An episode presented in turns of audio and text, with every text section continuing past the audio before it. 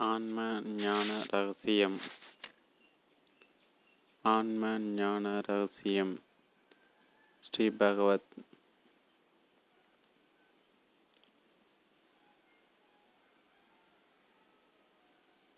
முன்னுரை. பொதுவாக ஆன்ம ஞானம் அனைத்தும் ரகசியங்களாக போதிக்கப்பட்டு வருகின்றன. பல செய்திகள் மறைப்பொருளாக கூறப்பட்டுள்ளன. அதே வரிசையில் உங்களுக்கு தரப்படும் இந்நூலின் செய்திகளும் ரகசியங்களாகவே தரப்படுகின்றன. ரகசியம் என்றால் என்ன? எதுவுமே கூறாமலே இருந்திருக்கலாமே. வெளியே சொல்லிவிட்டு பிறகு ரகசியம் ரகசியம் என்று சொன்னால் என்ன அர்த்தம்? ரகசியம் என்ற முத்திரை அதை கேட்பவருக்கு தான் குத்தப்பட்டுள்ளது. கேட்பவர் தான் அதற்கு ரகசியம் என்ற மரியாதை கொடுத்து அதனை காப்பாற்ற வேண்டும். ஏன் இந்த ரகசிய காப்பு பிரமாணம்? ஆன்மீக உண்மைகள் யாவும் அளப்பறை சக்திகளை உள்ளடக்கமாக கொண்டவைகளாகும். அவற்றை நாம் நமக்குள்ளே ஓர்ந்து உணர்ந்து கொண்டால் மட்டுமே நம்முடைய அடிப்படை உணர்வு நிலைகள் மாறி அமையும். அதற்கு இடம் கொடுக்கும் வகையில் அந்த உண்மைகளை நமக்குள்ளே இருத்தி கொள்வதற்கான இந்த ரகசிய காப்பு நீங்கள் இதுவரை எத்தனையோ ஆன்மீக நூல்களை படித்திருப்பீர்கள் எத்தனையோ கருத்துக்களை தெளிவு பெற்றிருப்பீர்கள் சற்று நேரத்திற்கு மட்டும் அவற்றை ஒதுக்கி வைத்துவிட்டு இந்த பயணத்தை மேற்கொள்ளுமாறு அன்புடன் வேண்டுகிறேன். இங்கு நீங்கள் அறிந்து கொள்வதை எல்லாம் ஏற்கனவே அறிந்து கொண்டிருப்பீர்களோடு ஒப்பிட்டு பார்த்து ஆராய்ந்து பார்க்க தோன்றும். ஏற்கனவே நீங்கள் நன்கு அறிந்து வைத்துள்ள கருத்துக்களை இங்கு நாம் புதிதாக அறிந்து கொள்ளவிருக்கும் செய்திகளின் மீது சுமத்தும் போது இங்கு தரப்படும் செய்திகளுக்கு உயிர்த்தன்மை கிடைக்காது. திக்கு முக்கு அடி அழிந்து போய்விடும். அதே நேரம் இங்கு தரப்படும் செய்திகளின் உயிர்த்தன்மைக்கு உரு விளைவிக்காத வகையில் உங்களுடைய பிற கருத்துக்களையும் செய்திகளையும் மென்மையாக கையாளும் போது உண்மைக்கு நல்வி நலிவு ஏற்படாது ஒளிவு ஏற்படும். இனி இதனுள் பயணம் பயணத்தை மேற்கொள்ளலாம். ஆனால் பயணம் செய்ய வேண்டியது நாம் அல்ல நீங்கள் மட்டும்தான். தன்னந்தனையாக வெற்றியும் தோல்வியும் உங்களை வெற்றியும் தோல்வியும் வெற்றியின் தோல்வியும் உங்களை மட்டுமே சேர்ந்தது. உங்கள் பயணம் வெற்றி பெற நல்வாழ்த்துகள். ஆசிரியர் ஆயிரத்தி தொள்ளாயிரத்தி தொண்ணூத்தி ஏழாம் ஆண்டு. பொருளடக்கம் ஒன்று ஆன்மீக விஞ்ஞானம் ரெண்டு மாயை என்றால் என்ன? மூன்று இந்த உலகம் நீங்களே. நான்கு நான் என்பது யார்? ஐந்து கடந்த காலம் நிகழ்காலம் எதிர்காலம். ஆறு இடைவெளி என்பது எது? ஏழு கற்பனைக்கப்பால் கப்பால். எட்டு மெய்ப்பொருளை நோக்கி ஒன்பது மூவகை காட்சிகள் பத்து அஞ்ஞானத்தின் ஆதிக்கம் பதினொன்று அஞ்ஞானத்திற்கு அப்பால் பனிரெண்டு ஆறாவது அறிவு பதிமூன்று மெய்ப்பொருள். முதல் பாகம். ஒன்று ஆன்மீக விஞ்ஞானம் மதங்கள் பல இருக்கின்றன மனித குலத்தை வழிநடத்துகின்றன. ஒவ்வொரு மனிதரும் ஒவ்வொரு மத கோட்பாட்டினை பின்பற்றுகிறார். ஒன்றே குலம் ஒருவனே தேவன். கடவுள் ஒன்றே ஒவ்வொரு மதமும் ஒவ்வொரு பெயரால் கடவுளை குறிப்பிடுகிறது. எல்லா மதங்களும் ஒரே உண்மையை போதிக்கின்றன. இப்படியெல்லாம் கூறப்படுகின்றன. இவையெல்லாம் உண்மைதானா? மதங்கள் அனைத்தும் ஒரே செய்தியை தான் சுட்டி காட்டுகின்றனவா அப்படி இருந்தால் மதங்களுக்குள் ஏன் முரண்பாடுகள் சச்சரவுகள் ஏற்பட வேண்டும்? இதற்கு முடிவு காண்பதற்கு முன் ஏதாவது ஒரு மதத்தை எடுத்துக்கொள்வோம். ஏன்? உங்களுக்கு தெரிந்த உங்களுடைய மதத்தை எடுத்துக்கொள்வோம். உங்கள் மதத்தை பற்றி எத்தனை சதவீதம் தெரிந்து வைத்திருக்கிறீர்கள்? மத கொண்டாட்டங்களை பற்றி கேட்கவில்லை. கொலை களவு பொய் காமம் சினம் கூடாது என்ற ஒழுக்க விதிமுறைகளை பற்றி கேட்கவில்லை. உங்களோட ஆன்மா விளக்கத்தை பற்றி உங்கள் மத நூல்கள் என்ன கூறுகின்றன? நீங்கள் சொல்லலாம். எனது மதம் இறைவனை பற்றி சொல்கிறது. ஆர் மீது அன்பு செலுத்த வேண்டும் என்று ஆழமாக என்று சொல்கிறது. ஆழமாக மிக ஆழமாக அன்பு செலுத்து செலுத்த சொல்கிறது. அவரே கதி என்று பரிபூர்ணமாக சரணடைய சொல்கிறது. நீங்கள் எப்படி சொல்லலாம்? இது எல்லா மதங்களையும் கூறப்பட்ட வெளிப்படையான அம்சம். இது சந்தேகப்படுவதற்கோ ஆய்வு செய்வதற்கோ எதுவும் இல்லை. மிகவும் வெளிப்படையான செய்தி. இவை மட்டும்தான் உங்கள் மத நூல்களில் கூறப்பட்டுள்ளனவா உங்கள் மத நூல்களை இன்னும் சற்று தொழவி பாருங்கள். உங்கள் மத நூல்களில் மறைப்பொருளாக பல விவரங்கள் கூறப்பட்டுள்ளன. எல்லா விவரங்களும் வெளிப்படையாக கூறப்படாமல் சில மறைப்பொருளாக கூறப்பட்டுள்ளன. மறைக்க வேண்டும் என்ற நோக்கத்தில் அன்று எடுத்து எடுப்பிலே நீங்கள் குழம்பிவிடக் கூடாது என்பதற்காகவும் படிப்படியாக தெரிந்து கொள்ளட்டும் என்பதற்காகவும் தான். உங்கள் மத நூல்களை இன்னும் ஒரு முறை படித்து பாருங்கள். எனது மதத்தை பற்றி எனக்கு தெரியாதது என்ன இருக்கிறது என்ற மேம்போக்கான எண்ணத்தை ஒதுக்கி வைத்துவிட்டு புதுமை கண்ணோடு இன்னொரு முறை உங்கள் மத நூல்களை படித்து பாருங்கள்.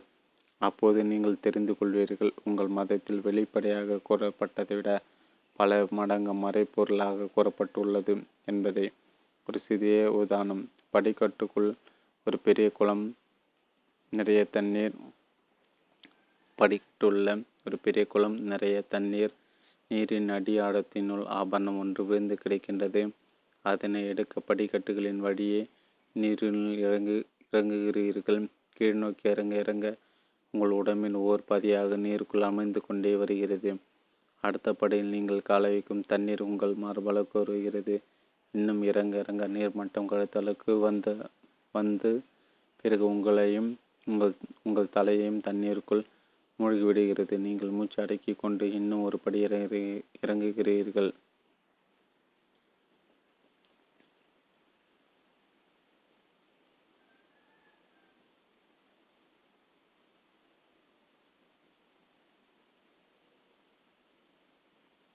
அடுத்த படியில் நீங்கள் காலை வைக்கும் தண்ணீர் உங்கள் மார்பளவுக்கு வருகிறது. இன்னும் இறங்க இறங்க நீர்மட்டம் கழுத்தளவுக்கு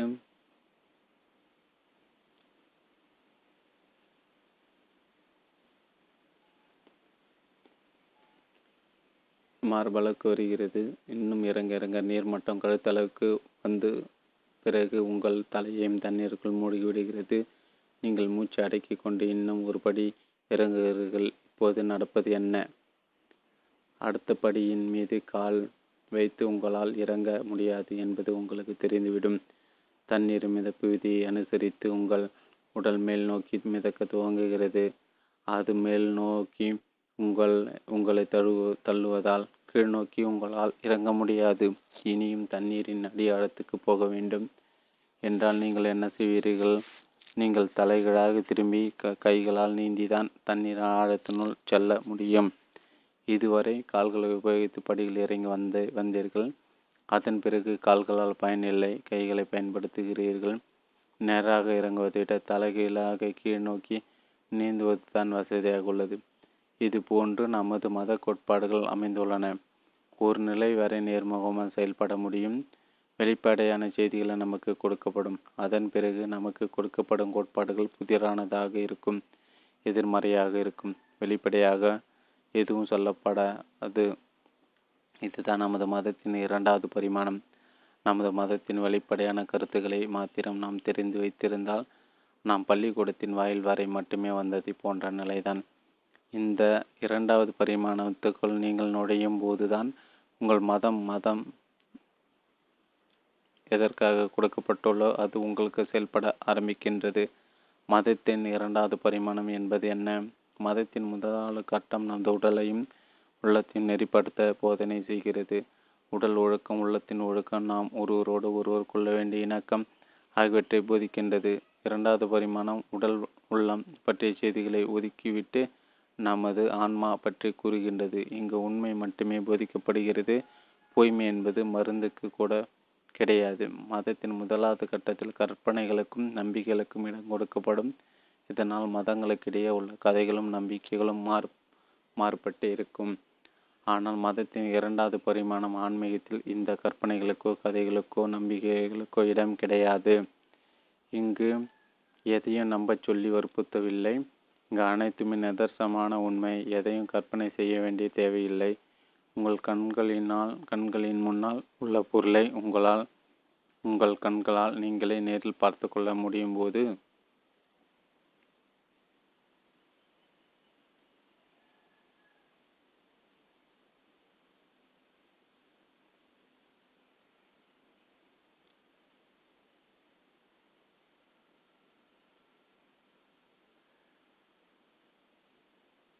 மதத்தின் முதலாவது கட்டத்தில் கற்பனைகளுக்கும் நம்பிக்கைகளுக்கும் இடம் கொடுக்கப்படும். இதனால் மதங்களுக்கிடையே உள்ள கதைகளும் நம்பிக்கைகளும் மாறுபட்டே இருக்கும். ஆனால் மதத்தின் இரண்டாவது பரிணாமத்தில் ஆன்மீகத்தில் இந்த கற்பனைகளுக்கோ கதைகளுக்கோ நம்பிக்கைகளுக்கோ இடம் கிடையாது. இங்கு எதையும் நம்ப சொல்லி வற்புறுத்தவில்லை வற்புறுத்துவதில்லை. இங்கு அனைத்தையும் நிதர்சனமான உண்மை எதையும் கற்பனை செய்ய வேண்டிய தேவையில்லை. உங்களால் கண்களின் முன்னால் உள்ள பொருளை உங்கள் கண்களால்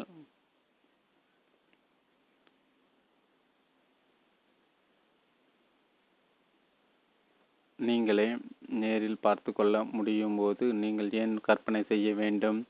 இந்த இரண்டாவது பரிமாணம் ஆன்மீகம். விஞ்ஞானபூர்ணமானது நிதர்சனமானது உண்மையானது நிச்சயமானது கற்பனை கலக்காதது நிரந்தரமானது எப்போதும் உள்ளது இப்போதும் இருப்பது.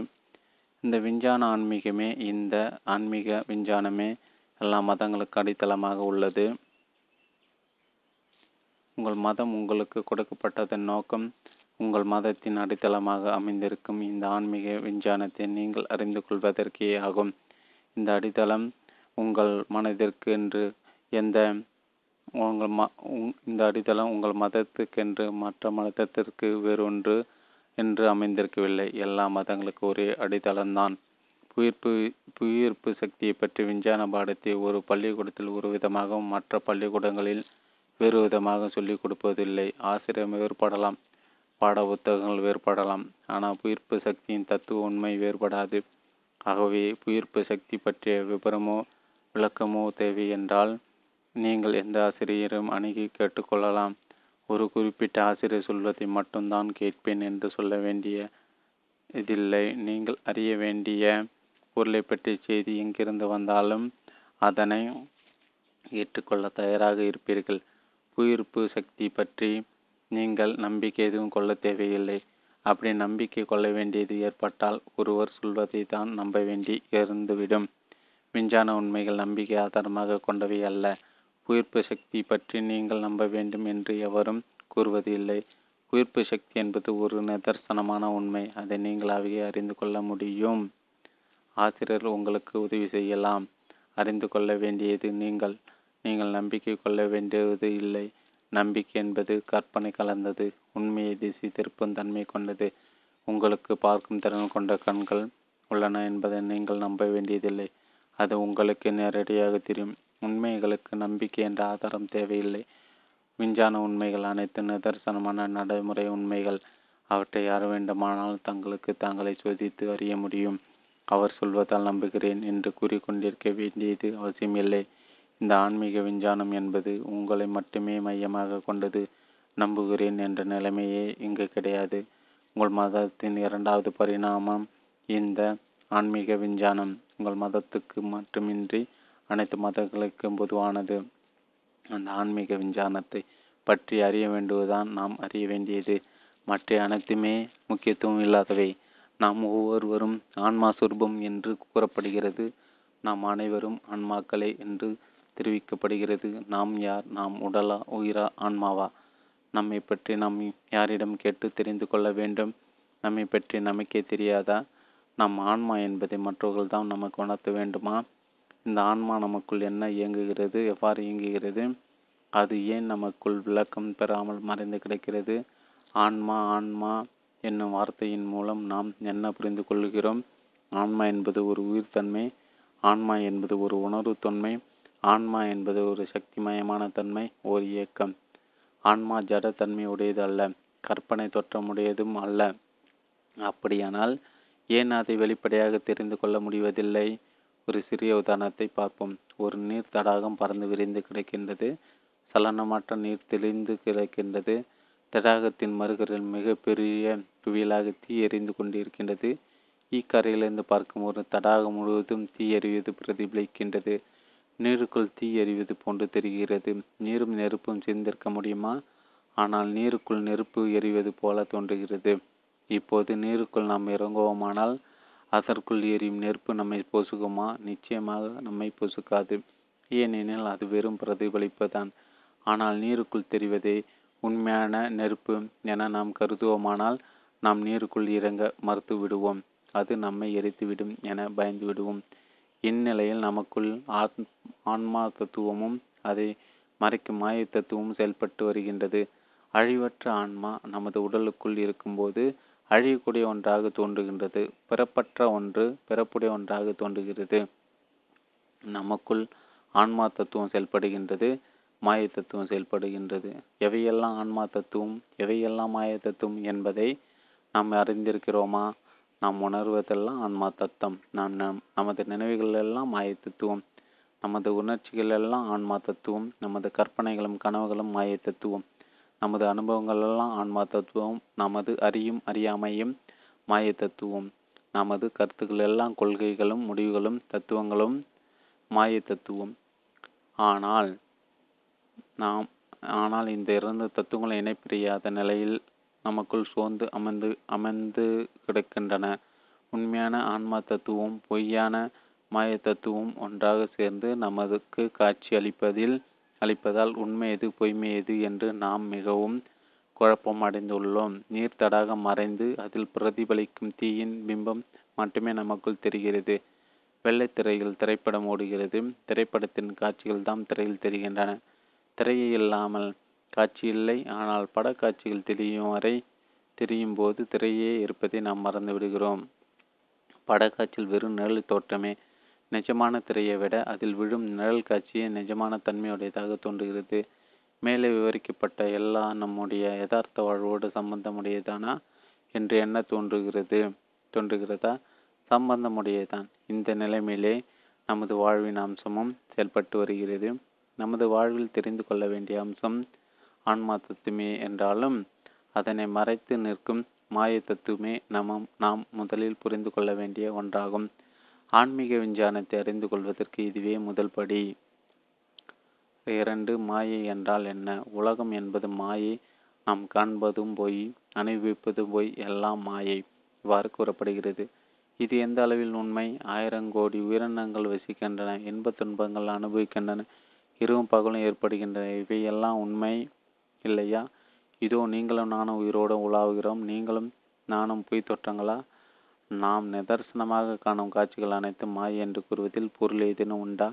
உலகம் என்றால் என்ன? நாம் நிதர்சனமாக காணும் காட்சிகள் என்பவை எவை என்பதனை சற்று ஆராய்ந்து பார்ப்போம். முதலில் ஒரு சிறிய உதாரணம். ஊருக்கு வெளியே உள்ள ஒரு பூங்காவில் ஒருவர் முதலாவது நபர் தனது நண்பருக்காக காத்திருக்கிறார். சூரியன் மறை துவங்கியதும் தூரத்தில் ஒருவர் வருகிறார். அவர்தான் இரண்டாவது நபர். முதலாம் நபர் தூரத்தில் வரும். இரண்டாம் நபரை பார்க்கிறார். நண்பரை எதிர்பார்க்கிறார். நண்பரை எதிர்பார்த்து காத்திருக்க அவருக்கு தூரத்தில் வரும். இரண்டாவது நபர் தனது நண்பர் போன்ற தூண்டுகிறார் மறுபக்கத்தில் இன்னொரு நபர் முதலாம் நபர் இருக்கும் திசையை நோக்கி வருகிறார். அவர்தான் மூன்றாவது நபர். அவரும் தூரத்து வரும் இரண்டாவது நபரை பார்க்கிறார். மூன்றாவது நபருக்கு பேய் பிசாசுகளின் மீது நம்பிக்கை உண்டு. சூரியன் மறைந்த நிலையில் தூரத்தில் வரும். இரண்டாவது நபர் ஒரு ஆவியாக இருக்குமா என அவர் சந்தேகப்படுகிறார். அதனை உறுதி செய்வது போல் மிகவும் தூரத்திலிருந்து பார்க்கும்போது இரண்டாவது நபர் காற்றில் மிதந்து வருவது போல் தோன்றுகிறார். இரண்டாம் நபர் முதலாம் நபரின் கண்களுக்கு நண்பராக தோன்றுகிறார். மூன்றாம் நபரின் கண்களுக்கு ஆவியாக தோன்றுகிறார். தற்போது இரண்டாவது நபரும் மூன்றாவது நபரும் முதலாம் நண்பரின் பக்கத்தில் வந்து விடுகிறார்கள். ஒருவரை ஒருவர் சரியாக தெரிந்து கொள்கிறார்கள். இரண்டாவது நபர் முதலாவது நபர் எதிர்பார்த்த நண்பரும் இல்லை. மூன்றாம் நபர் உள்ள ஆவியும் இல்லை. அவர் யாரோ ஒரு வழிபோக்கர் ஆனால் முதலாவது நண்பரின் நபரின் கண்களுக்கு அவர் நண்பராகவும் மூன்றாவது நபரின் கண்களுக்கு ஆவியாகவும் தோற்றமளித்திருக்கிறார்.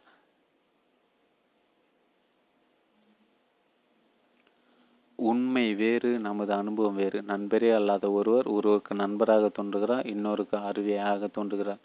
அருகில் வந்த பிறகே உண்மை தெரிகிறது. நமது கண்களின் பார்வை சக்திக்கு ஒரு எல்லை உண்டு. அதற்கு தகுந்த அளவிலே நாம் பார்க்கும் பொருளை கிரகித்து அறிய முடியும். தூரத்து தூரத்தை உள்ளவை மங்களாக தெரிகின்றன அருகில் உள்ளவை தெளிவாக தெரிகின்றன. நிறமற்ற வானமும் கடலும் தூரத்திலிருந்து பார்த்தால் நீல நிறத்துடன் தோன்றுகின்றன. கடல் நீரை கையில் எடுத்து பார்த்தா நிறம் தெரிவதில்லை. சிலர் சிலர் சில நிறங்களை பார்க்க முடியாத தன்மையை பெற்றிருக்கின்றன. சில நிறங்களை அவர்களால் பார்க்க முடியாது. ஒவ்வொருவரும் நமது கண்களின் பார்வை திறனுக்கு உட்பட்டவைகளை மட்டுமே பார்த்திருக்கிறோம் பார்க்கிறோம். ஒரு பொருளை தூரத்திலிருந்து பார்க்கும்போது நீளமாகவோ அல்லது கருப்பாகவோ தெரியலாம். அதன் அருகில் வைத்து பார்க்கும்போது சிவப்பாகவோ அல்லது பச்சையாக தெரியலாம். அந்த பொருளை மைக்ரோஸ்கோப்பின் மூலம் பார்க்கும்போது அதன் நிறம் இன்னும் வேறு விதமாக தெரியலாம். நம்ம விழித்திரையானது ஒளி அலைகளின் சில அலைவரிசைகளை மாத்திரமே கிரகிக்கும் தன்மை உடையது அந்த அலைவரிசையை தவிர வேறு அலைவரிசையில் உள்ள ஒளி அமைப்புகளையும் உருவகங்களின் நிறங்களையும் கிரகிக்க முடியாது. நாம் திறந்த வெளியில் நடந்து செல்கிறோம். தூரத்தில் வரும் ரயிலின் ஓசை ஒரு இசை போல் கேட்கிறது. சில நிமிடங்கள் அந்த ரயில் நம்மை நெருங்கி வந்து நம்மை கடந்து செல்லும் போது அதிர வைக்கும் பேரிரைச்சலை ஏற்படுத்துகிறது. ஒலி அமைப்பு இவ்வாறு தான் செயல்படுகிறது. தூரத்தை கேட்கல இசை போன்று தோன்றிய ஓசை அருகில் வர பேரிரைச்சலாக மாறுகிறது. காது கேட்கும் தன்மைகள் பாதிப்படைந்த ஒரு வீட்டில் படுத்திருந்தால் யாரோ கதவை தட்டுவது போல் கேட்டது. தனக்கு காது கேட்க ஆரம்பித்து விட்டது. கதவை தட்டுவதை கூட அறிந்து கொள்ள முடிகிறது என்ற சந்தோஷம் அவருக்கு ஏற்பட்டது. கதவை திறந்து கதவை திறந்து யார் என்று கேட்டார். அங்கே எவருமே இல்லை. பிறகுதான் தெரிந்தது. வீட்டின் முன்பு இடி விழுந்தது. வீட்டின் முன்னே கட்டப்பறித்தது பசு கன்றும் இறந்துவிட்டன என்று இடியோசை அவருக்கு கதவை தட்டியது போல் கெட்டுள்ளது. நமது செவிப்பறையின் தன்மையை கேட்பதான் நம்மால் ஒளியை கிரகிக்க முடியும். ஒளி அலைகள் கூட சில அலைவரிசைகளை மட்டும் மட்டுமே நம்மால் நமது செவிப்பறையால் கிரகிக்க முடியும். அதேனும் உயர்ந்த மற்றும் தாழ்ந்த அலைவரிசையில் உள்ள ஒளிகளை நம்மால் கிரகிக்க முடியாது. இவ்வாறே நமது மற்ற புலன் உள்ளுணர்வுகளான சுய உணர்வு தொடு உணர்வு வாசனை உணர்வு ஆகியன செயல்படுகின்றன. நமது ஒவ்வொரு புலன் உணர்வும் ஒரு குறிப்பிட்ட அலைவரிசையில் இயங்குகின்றது. அந்த குறிப்பிட்ட அலைவரிசைக்குட்பட்ட இயக்கங்களை மாத்திரமே கிரகித்து அறியும் சக்தி அவற்றுக்கு உண்டு. அந்த எல்லையை கடந்து அவற்றால் அறிய முடியாது. அந்த எல்லைக்குள் எவையெல்லாம் அடங்குகின்றனவோ அவற்றை மட்டும் கிரகித்து அறிய முடிகிறது. நாம் கிரகித்து அறிந்த அளவிலே எதையும் நாம் புரிந்து கொள்கிறோம் நாம் காணும் பொருளும் நாம் கேட்கும் மொழியும் நமது புலன்களின் கிரகிப்பு தன்மையில் ஒரு சலனத்தை ஏற்படுத்துகிறது. அந்த சலனத்தின் மூலமே நாம் கிரகிக்கிறோம். நாம் பார்க்கும் பொருள் நமது விழித்திரையில் ஒரு ஒளி சலனத்தை ஏற்படுத்துகின்றது. நாம் கேட்கும் மொழி நமது செவிப்பறையில் ஒரு ஒளி சலனத்தை ஏற்படுத்துகிறது. இவ்வாறு நமது ஒவ்வொரு புலனிலும் ஒவ்வொரு வகை சலனம் ஏற்படுகிறது. இந்த சலனத்தை ஆதாரணமாக கொண்டு நாம் அந்த சலனத்துக்கு காரணமான உலகப் பொருளை அறிகிறோம். ஒரு குயில் இசை பாடுகிறது. ஒரு குயில் இசை பாடுகிறது. அதன் உருவம் நமது விழித்திரையில் ஏற்படுத்தும் சலனத்தை கொண்டு அந்த குயிலின் உருவத்தை பார்க்கிறோம். அதன் ஒளி நமது செவிப்பறவையில் ஏற்படுத்தும் ஒளி சலனத்தை கொண்டு குயிலின் இசையை அறிகிறோம். குயில் வேறு குயில் நமது புலன்களில் ஏற்படுத்தும் சலனம் வேறு அல்ல. நாம் குயிலை அறியவில்லை. குயில் நமது புலன்களில் ஏற்படுத்தும் சலனத்தை மட்டுமே அறிகிறோம். நமது புலன்களின் சலனத்தை ஏற்படுத்தாத எந்த பொருளையும் நாம் அறிவதில்லை. உண்மையில் நாம் காண்பது பொருள் அல்ல புலன் உருவம் மட்டுமே. நமது கேட்பது ஒளி அல்ல புலன் உணர்வை மட்டுமே. நமது முகர்வது வாசனை அல்ல புலன் உணர்வை மட்டுமே. அந்த புலன் உணர்வுக்கு ஆதாரமாக அந்த புலன் உணர்வை சுற்றிருப்பதற்கு காரணமாக புறப்பொருள்கள் இருக்கலாம். ஆனால் புறப்பொருளை நாம் அறிவதில்லை. அவை ஏற்படுத்தும் சலனத்தை மட்டுமே அறிகிறோம். நமது செவிப்பறையின் வழி சிறிய பரப்புக்குள்ளே நாம் ஒளி வடிவில் காணும் உலகம் முழுவதும் அடங்கி விடுகிறது.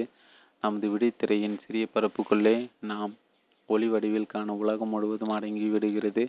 இவ்வாறே நாம் அனுபவிக்கும் அனைத்து சீதோஷ்ண நிலைகளும் நமது உடலின் மேற்பரப்புக்குள்ளே அடங்கிவிடுகின்றன இந்த உலகத்தை நாம் அறியவில்லை. இந்த உலகம் நமது புலன் உணர்வின் என்ன சலனங்களை ஏற்படுத்துகின்றதோ அவற்றை நாம் அறிகிறோம். நமது புலன்களில் எது பழுதுபட்டாலும் அது சம்பந்தமான உலகம் நமக்கில்லை. பார்வையற்றவருக்கு பார்க்கப்பட உலகம் இல்லை. காதுகள் அதற்கு ஒளி உலகம் இல்லை. நாம் பார்ப்பது உலகத்தை அன்று நாம் பார்ப்பது நமது புலன் உணர்வையே நாம் அனுபவித்த உலகத்தை அன்று நமது புலன் உணர்வையே உலகத்தை பார்க்கிறோம் என்ற எண்ணத்துடன் நம்மை நாமே பார்த்து கொள்கிறோம். உலகத்தை அனுபவிக்கும் எண்ணத்துடன் நம்மை நாமே நமது உணர்வுகளை அனுபவித்துக் கொள்கிறோம். உலக இயக்கம் வேறு உடல் நமது உடல் இயக்கம் வேறு அன்று. நமது உடல் இயக்கமே உலக இயக்கம். உலக இயக்கமே உடல் இயக்கம். நாம் காணும் உலகம் நமது உடலாகவே இருக்கிறது.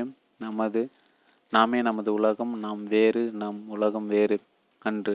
நமக்கு அந்நியமான எந்த உலகமும் கிடையாது. நமக்குள் அடங்காத உலகம் நம்மை பொறுத்தளவும் கிடையவே கிடையாது. உங்களை பொறுத்த அளவில் நான் உங்கள் புலன் உணர்வின் பகுதியாகவே உங்களுக்குள் அடங்கி அடங்கி விடுகிறேன். என்னை பொறுத்த அளவில் நீங்கள் எனது புலன் உணர்வின் ஒரு பகுதியாகவே எனக்குள் அடங்கி விடுகிறீர்கள். உங்களை பொறுத்த அளவில் நீங்களே எல்லாமாக இருக்கிறீர்கள். என்னை பொறுத்த அளவிலே நானே எல்லாமமாக இருக்கிறேன். அத்தியாயம் மூன்று இந்த உலகமே நீங்களே. முந்தைய அத்தியாயத்தில் பூங்காவில் உள்ள மூன்று நபர்களை பற்றி உதாரணத்தை பார்த்தோம். முதலாவது நபர் பூங்காவில் அமர்ந்திருக்கிறார். அவரை நோக்கி வரும். இரண்டாவது நபர் நண்பரைப் போல தோற்றமளிக்கிறார். அது இரண்டாவது நபர் தூரத்தில் வரும். மூன்றாவது நபரின் கண்களுக்கு ஒரு ஆவியைப் போன்று தோற்றமளிக்கிறார். ஒரு நபர் இரண்டு பேர் பார்க்கிறார்கள். முதலாம் நபருக்கு நண்பராக தோற்றமளிக்கும் அவர் மூன்றாம் நபருக்கு ஆவியாக தோற்றமளிக்கிறார். பார்க்கப்படும் நபர் ஒருவர். ஆனால் முதலாம் நண்பர் நபர் பார்க்கும் காட்சி வேறு மூன்றாவது நபர் பார்க்கும் காட்சி வேறு. காணப்படும் பொருள் ஒன்று. ஆனால் கொண்ட கருத்துதான் வேறு. உண்மையில் அந்த இரண்டாவது நபர் முதலாவது நபரை நினைத்தது போல் அவரது நண்பரும் இல்லை மூன்றாவது நபர் நினைத்தது போல் ஆவியும் இல்லை. அவர் வேறு யாரோ ஒருவர்.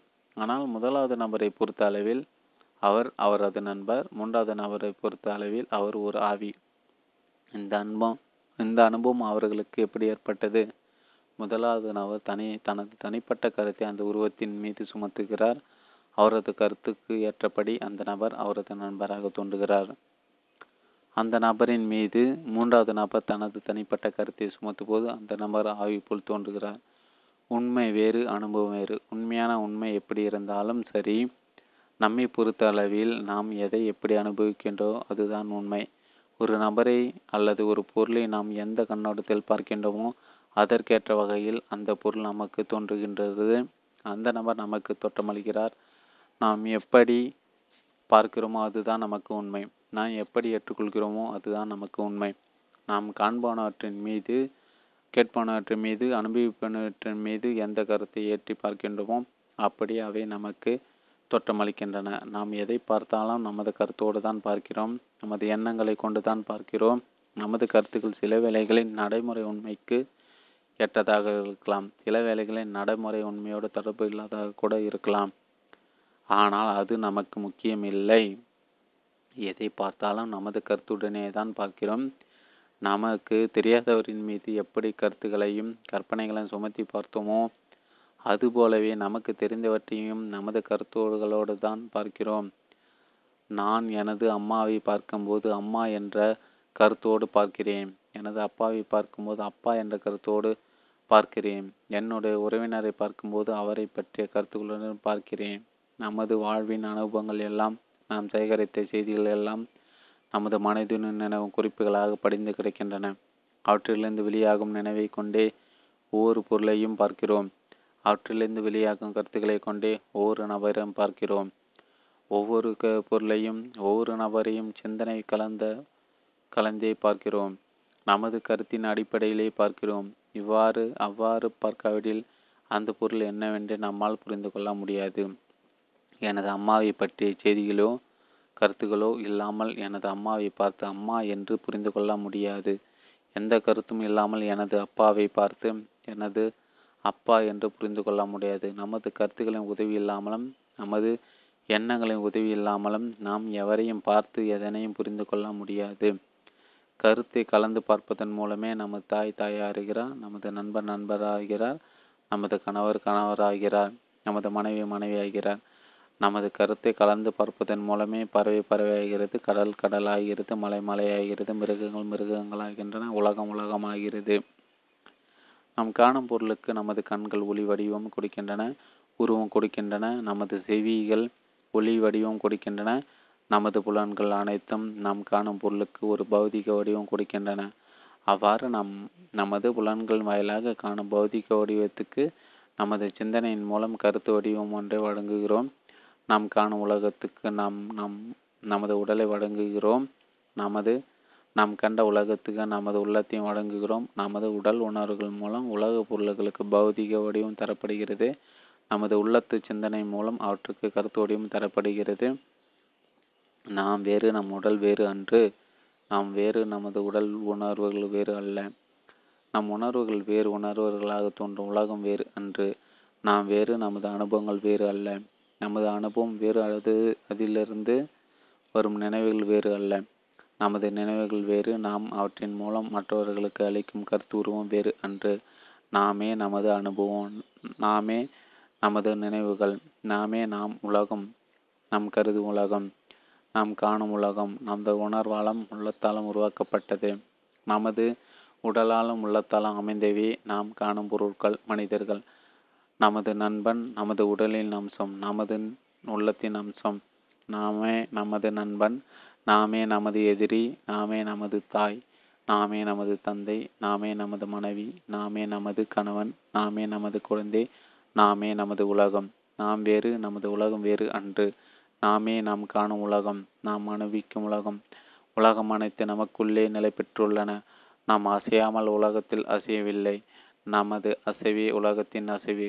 நமது அம்சத்துக்கு அந்நியமாக எந்த பொருளும் எந்த ஒரு பொருளும் இல்லை. நமக்குள் அடங்காத எந்த ஒரு பொருளும் மனிதரும் இவ்வுலகில் இல்லை.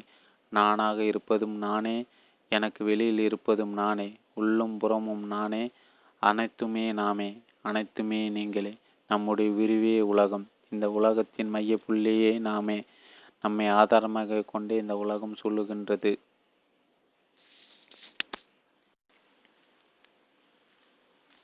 அத்தியாயம் நான்கு. நான் என்பது யார்? ஒவ்வொருவரும் தன்னை நான் என்று கருதுகின்றனர். நான் என்னும் தன்மை ஒவ்வொருவருக்கும் உள்ளது. இந்த நான் என்பது என்ன? நமது அறிவு ஒவ்வொருக்கும் ஒரு பெ பெயரிடுகிறது. தாய் என்றும் தந்தை என்றும் நண்பன் என்றும் மனிதன் மிருகம் என்றும் கடல் மலை என்றும் நமது அறிவு அனைவருக்கும் அனைத்தும் ஒரு பெயரை கொடுக்கிறது அவ்வாறு பெயரிடுவதன் மூலம் ஒன்றை ஒன்று பிரித்து பார்ப்பதும் ஒப்பிட்டு பார்ப்பதும் புரிந்து கொள்கிறது. ஒவ்வொன்றையும் தான் புரிந்து கொள்ளும் வசதியாக வசதிக்காக நமது அறிவு ஒவ்வொன்றுக்கும் ஒரு பெயர் கொடுத்து உள்ளது. இப்படி ஒவ்வொருக்கும் பெயர் கொடுக்கும் அறிவு தனக்கும் ஒரு பெயரை கொடுத்து கொள்கிறது. தன்னை அது நான் என்று குறிப்பிடுகிறது. நாம் ஒவ்வொரு பொருளை பார்க்கும் போதும் ஒவ்வொரு நபரையும் பார்க்கும் போதும் சிந்தனை என்னும் வர்ணம் பூசியை பார்க்கிறோம். ஒருவரை தாய் என்று பா பார்க்கிறோம். ஒருவரை நண்பன் என்று பார்க்கிறோம். ஒருவர் மலர் மலர் மலரை மலர் என்று பார்க்கிறோம். மரத்தினை மரம் என்று பார்க்கிறோம். இப்படி நாம் அடுத்து வரையும் மற்ற பொருட்களையும் வர்ணம் பூசி பார்ப்பதோடு நின்று விடுவதில்லை. நமக்கு நாமே வர்ணம் பூசி தான் பார்க்கிறோம். ஆனால் ஒரு வித்தியாசம். மற்றவர்களுக்கு நேர்முகமாக நாம் வர்ணம் பூசினோம் என்றால் நமக்கு மறைமுகமாக வர்ணம் பூசுகிறோம். அது என்ன மறைமுகம்? பள்ளிக்கூடத்தில் மாணவர்களுக்கு தேர்வில் மதிப்பெண்கள் போடுவதை பார்த்திருப்பீர்கள். கணக்கில் தொண்ணூறு மதிப்பெண் அறிவியல் எண்பது மதிப்பெண். அப்படியென்றால் என்ன அர்த்தம்?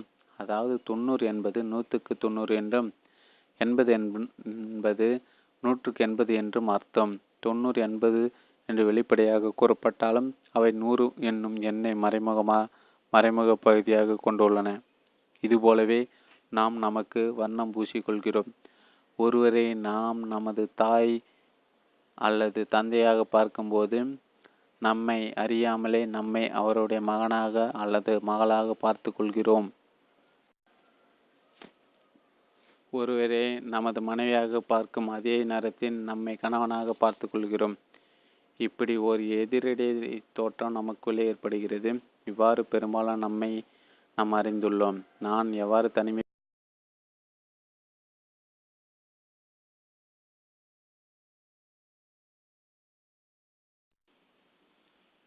அத்தியாயம் நான்கு.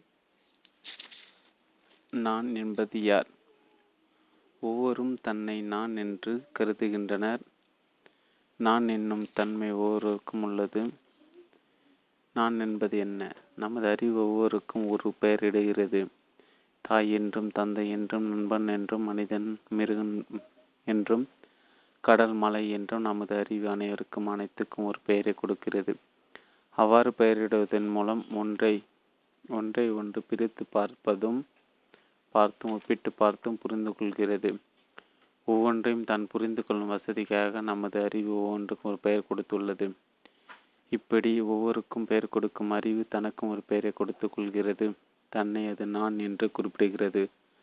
நாம் ஒவ்வொரு பொருளை பார்க்கும்போதும் ஒவ்வொரு நபரை பார்க்கும்போதும் சிந்தனை என்னும் வர்ணம் பூசியை பார்க்கிறோம். ஒருவரை தாய் என்று பார்க்கிறோம் ஒருவரை நண்பன் என்று பார்க்கிறோம் ஒரு மலரை மலர் என்று பார்க்கிறோம் மரத்தினை மரம் என்று பார்க்கிறோம். இப்படி நாம் அடுத்து வரையும் மற்ற பொருட்களையும் வர்ணம் பூசி பார்ப்பதோடு நின்று விடுவதில்லை. நமக்கு நாமே வர்ணம் பூசி தான் பார்க்கிறோம். ஆனால் ஒரு வித்தியாசம். மற்றவர்களுக்கு நேர்முகமாக நாம் வர்ணம் பூசினோம் என்றால் நமக்கு மறைமுகமாக வர்ணம் பூசுகிறோம். அது என்ன மறைமுகம்? பள்ளிக்கூடத்தில் மாணவர்களுக்கு தேர்வில் மதிப்பெண்கள் கூடுவதை பார்த்திருப்பீர்கள். கணக்கில் தொண்ணூறு மதிப்பெண் அறிவியல் எண்பது மதிப்பெண். அப்படி என்றால் என்ன அர்த்தம்? அதாவது தொண்ணூறு என்பது நூற்றுக்கு தொண்ணூறு என்றும் எண்பது என்பது நூற்றுக்கு எண்பது என்றும் அர்த்தம். தொண்ணூறு எண்பது என்று வெளிப்படையாக கூறப்பட்டாலும் அவை நூறு என்னும் எண்ணை மறைமுக பகுதியாக கொண்டுள்ளன. இது போலவே நாம் நமக்கு வர்ணம் பூசிக்கொள்கிறோம். ஒருவரை நாம நாம் நமது தாய் அல்லது தந்தையாக பார்க்கும்போது நம்மை அறியாமலே நம்மை அவருடைய மகனாகவோ அல்லது மகளாகவோ பார்த்து கொள்கிறோம் ஒருவரை நமது மனைவியாக பார்க்கும் பார்க்கும் அதே நேரத்தில் நம்மை கணவனாக பார்த்து கொள்கிறோம் இப்படி ஒரு எதிரடைய தோற்றம் நமக்குள்ளே ஏற்படுகிறது. இவ்வாறு தான் பெரும்பாலும் நம்மை நாம் அறிந்துள்ளோம். நான் என்று தனிமைப்படுத்தி பார்க்கக்கூடிய வகையில் நமக்குள் எதுவும் கிடையாது. ஏதாவது ஒன்றின் நிழலாகவே இந்த நான் அமைந்திருக்கிறது. நம்மை நமது குடும்பத்தோடு இணைத்து பார்க்கும்போது நாம் இந்த குடும்பத்தில் ஒருவன் என்ற தனித்த உணர்வு ஏற்படுகிறது. நம்மை ஒரு மதத்தினரோடோ அல்லது இனத்தாரோடோ இணைத்து பார்க்கும்போதும் இவ்வாறு ஒரு உணர்வு ஏற்படுகிறது. இது போலவே நம்மை நாம் மத சிந்தனைகளோடும் உணர்வுகளோடும் இணைத்து பார்த்து நம்மை நான் என்று அடையாளப்படுத்திக் கொள்கிறோம். நம்மை சிந்திப்பவன் என்றும் உணர்பவன் என்றும் கூறிக்கொள்கிறோம். உண்மையில் சிந்திப்பவன் என்றோ உணர்பவன் என்றோ எந்த நானும் கிடையாது. ஆனால் அப்படி ஒரு நிழல் தோன்றுகிறது. இப்படி நினைவுகளையோ அல்லது உணர்வுகளையோ ஆதாரமாக கொண்டுதான் நான் என்னும் இந்த நிழல் தோன்றுகிறது. ஆனால் அது நமக்கு தலைக்கீழாக தோன்றுகின்றது. அதாவது நம்மை ஆதாரமாக கொண்டே நினைவுகள் அமைந்திருப்பது போலவும் நம்மை ஆதாரமாக கொண்ட உணர்வுகள் அமைந்திருப்பது போலவும் தோன்றுகிறது. நான் என்பது ஒரு நம்மை ஆதாரமாக கொண்டே உணர்வுகள் அமைந்திருப்பது போலவும் தோன்றுகிறது. நான் என்பது ஒரு நிரந்தர அமைப்பு போலவும் நினைவுகளும் உணர்வுகளும் அதன் மீது வந்து வந்து போவது போலவும் நமக்கு தோன்றுகின்றது. இது எப்படி உள்ளதெனில் மரத்தின் நிழலானது தானே மரத்தை சுமந்து கொண்டிருப்பதாக நினைப்பதை போன்று உள்ளது. ஒவ்வொரு எண்ணமும் ஒவ்வொரு உணர்வும் ஒவ்வொரு அனுபவமும் தனது நிழலாக நான் என்னும் நிழலையும் வைத்துக் கொண்டே இருக்கின்றது. உண்மையில் எண்ணம் உண்மையில் எண்ணம் மட்டுமே இருக்கிறது. எண்ணுபவன் என்னும் நான் அங்கு கிடையாது. உணர்வு மட்டுமே இருக்கிறது. அனுபவிப்பவன் என்னும் நான் அங்கு கிடையாது. சிந்தனை இருப்பது உண்மை. ஆனால் நான் உணரவில்லை. அனுபவம் இருப்பது உண்மை. ஆனால் நான் அனுபவிக்கவில்லை. ஆனால் நான் சிந்திப்பது போல தோன்றுகிறது. நான் உணர்வு உணர்வது போல தோன்றுகிறது நான் அனுபவிப்பது போல தோன்றுகிறது. அப்படியானால் சிந்தனைகளுக்கு ஆதாரமாக நான் என்று எதுவுமே கிடையாது? உணர்வுகளுக்கு ஆதாரமாக அனுபவிப்பனாகிய நான் என்று எவரும் கிடையாதா? அனுபவங்களுக்கு ஆதாரமாக அனுபவிப்பனாகிய நான் என்று எவரும் கிடையாதா? கிடையாது நிச்சயமாக கிடையாது. ஆனால் நான் என்று ஒருவர் நமக்குள் நிரந்தரமாக இருப்பதைப் போலவும் அவரே எல்லா சிந்தனைகளையும் சிந்தித்து கொண்டிருப்பது போலவும் அவரே எல்லா உணர்வுகளையும் உணர்ந்து கொண்டிருப்பது போலவும் அவரே எல்லாவித அனுபவங்களை அனுபவித்துக் கொண்டிருப்பது போலவும் நமக்கு அனுபவமாக தோற்றமளிக்கிறது. நான் என்பது ஒரு கற்பனையாக எப்படி இருக்க முடியும்? நான் என்பது ஒரு நிழலாக எப்படி இருக்க முடியும்? இதனை தீர்வு காண்பதற்கு காலம் என்றால் என்ன என்பதை சற்று தெரிந்து கொண்டாக வேண்டும். அத்தியாயம் ஐந்து. கடந்த காலம் நிகழ்காலம் எதிர்காலம். காலம் நேரம் என்று குறிப்பிடுகிறோம். எதனை அவ்வாறு குறிப்பிடுகிறோம்? நேற்று நடந்தவைகளை எல்லாம் கடந்த காலம் என்றும் இன்று நடப்பவைகள் எல்லாம் நிகழ்காலம் என்றும் நாளை நடப்பவற்றை எதிர்காலம் என்று குறிப்பிடுகிறோம். நேற்று என்பது எது? நடந்த உதவி எல்லாம் நேற்று என்பதற்குள் அடங்குகின்றன. அவையெல்லாம் அனுபவித்து முடிக்கப்பட்டவை. அவற்றை எல்லாம் நாம் கடந்து வந்து விட்டோம். கடந்து போனவை எல்லாம் கடந்த காலம். கடந்த காலம் என்பது இப்போது கிடையாது. அதை இப்போது அனுபவிக்க முடியாது. அது முடிந்து போன ஒன்று அது இல்லாத ஒன்று ஒரு காலத்தில் இருந்தது. இனி எக்காலத்திலும் வர முடியாது. அதுதான் கடந்த காலம். அதை நாம் அனுபவிக்கவே முடியாது. ஆனால் அதை நினைத்து பார்க்க முடியும். நேற்று நடந்தவை நேற்று அனுபவித்து கடந்த காலத்தில் இருந்தவை அனைத்தும் நமது நினைவு கூட்டங்களாக இருக்கின்றன. எனவே நடந்து போனவைகளையும் கடந்து போனவைகளையும் நினைத்து பார்த்து கொள்ளலாம். மற்றபடி நேரடியாக அனுபவிக்க முடியாது. நாம் எதை அனுபவிக்கின்றோமோ அது நிகழ்காலம். நிகழ்காலத்தை அனுபவித்து அறிகிறோம். கடந்த காலத்தை நினைவு நினைவு நினைவினால் சிந்தனையால் அறிகிறோம். எதிர்காலத்தை எவ்வாறு அறிகிறோம் அறிகிறோம்? எதிர்காலம் என்பது இல்லாத ஒன்று ஏற்படாத ஒன்று. அது நிகழ்ந்தாலும் நிகழலாம் நிகழாமலே இருந்தாலும் இறந்து விடலாம்.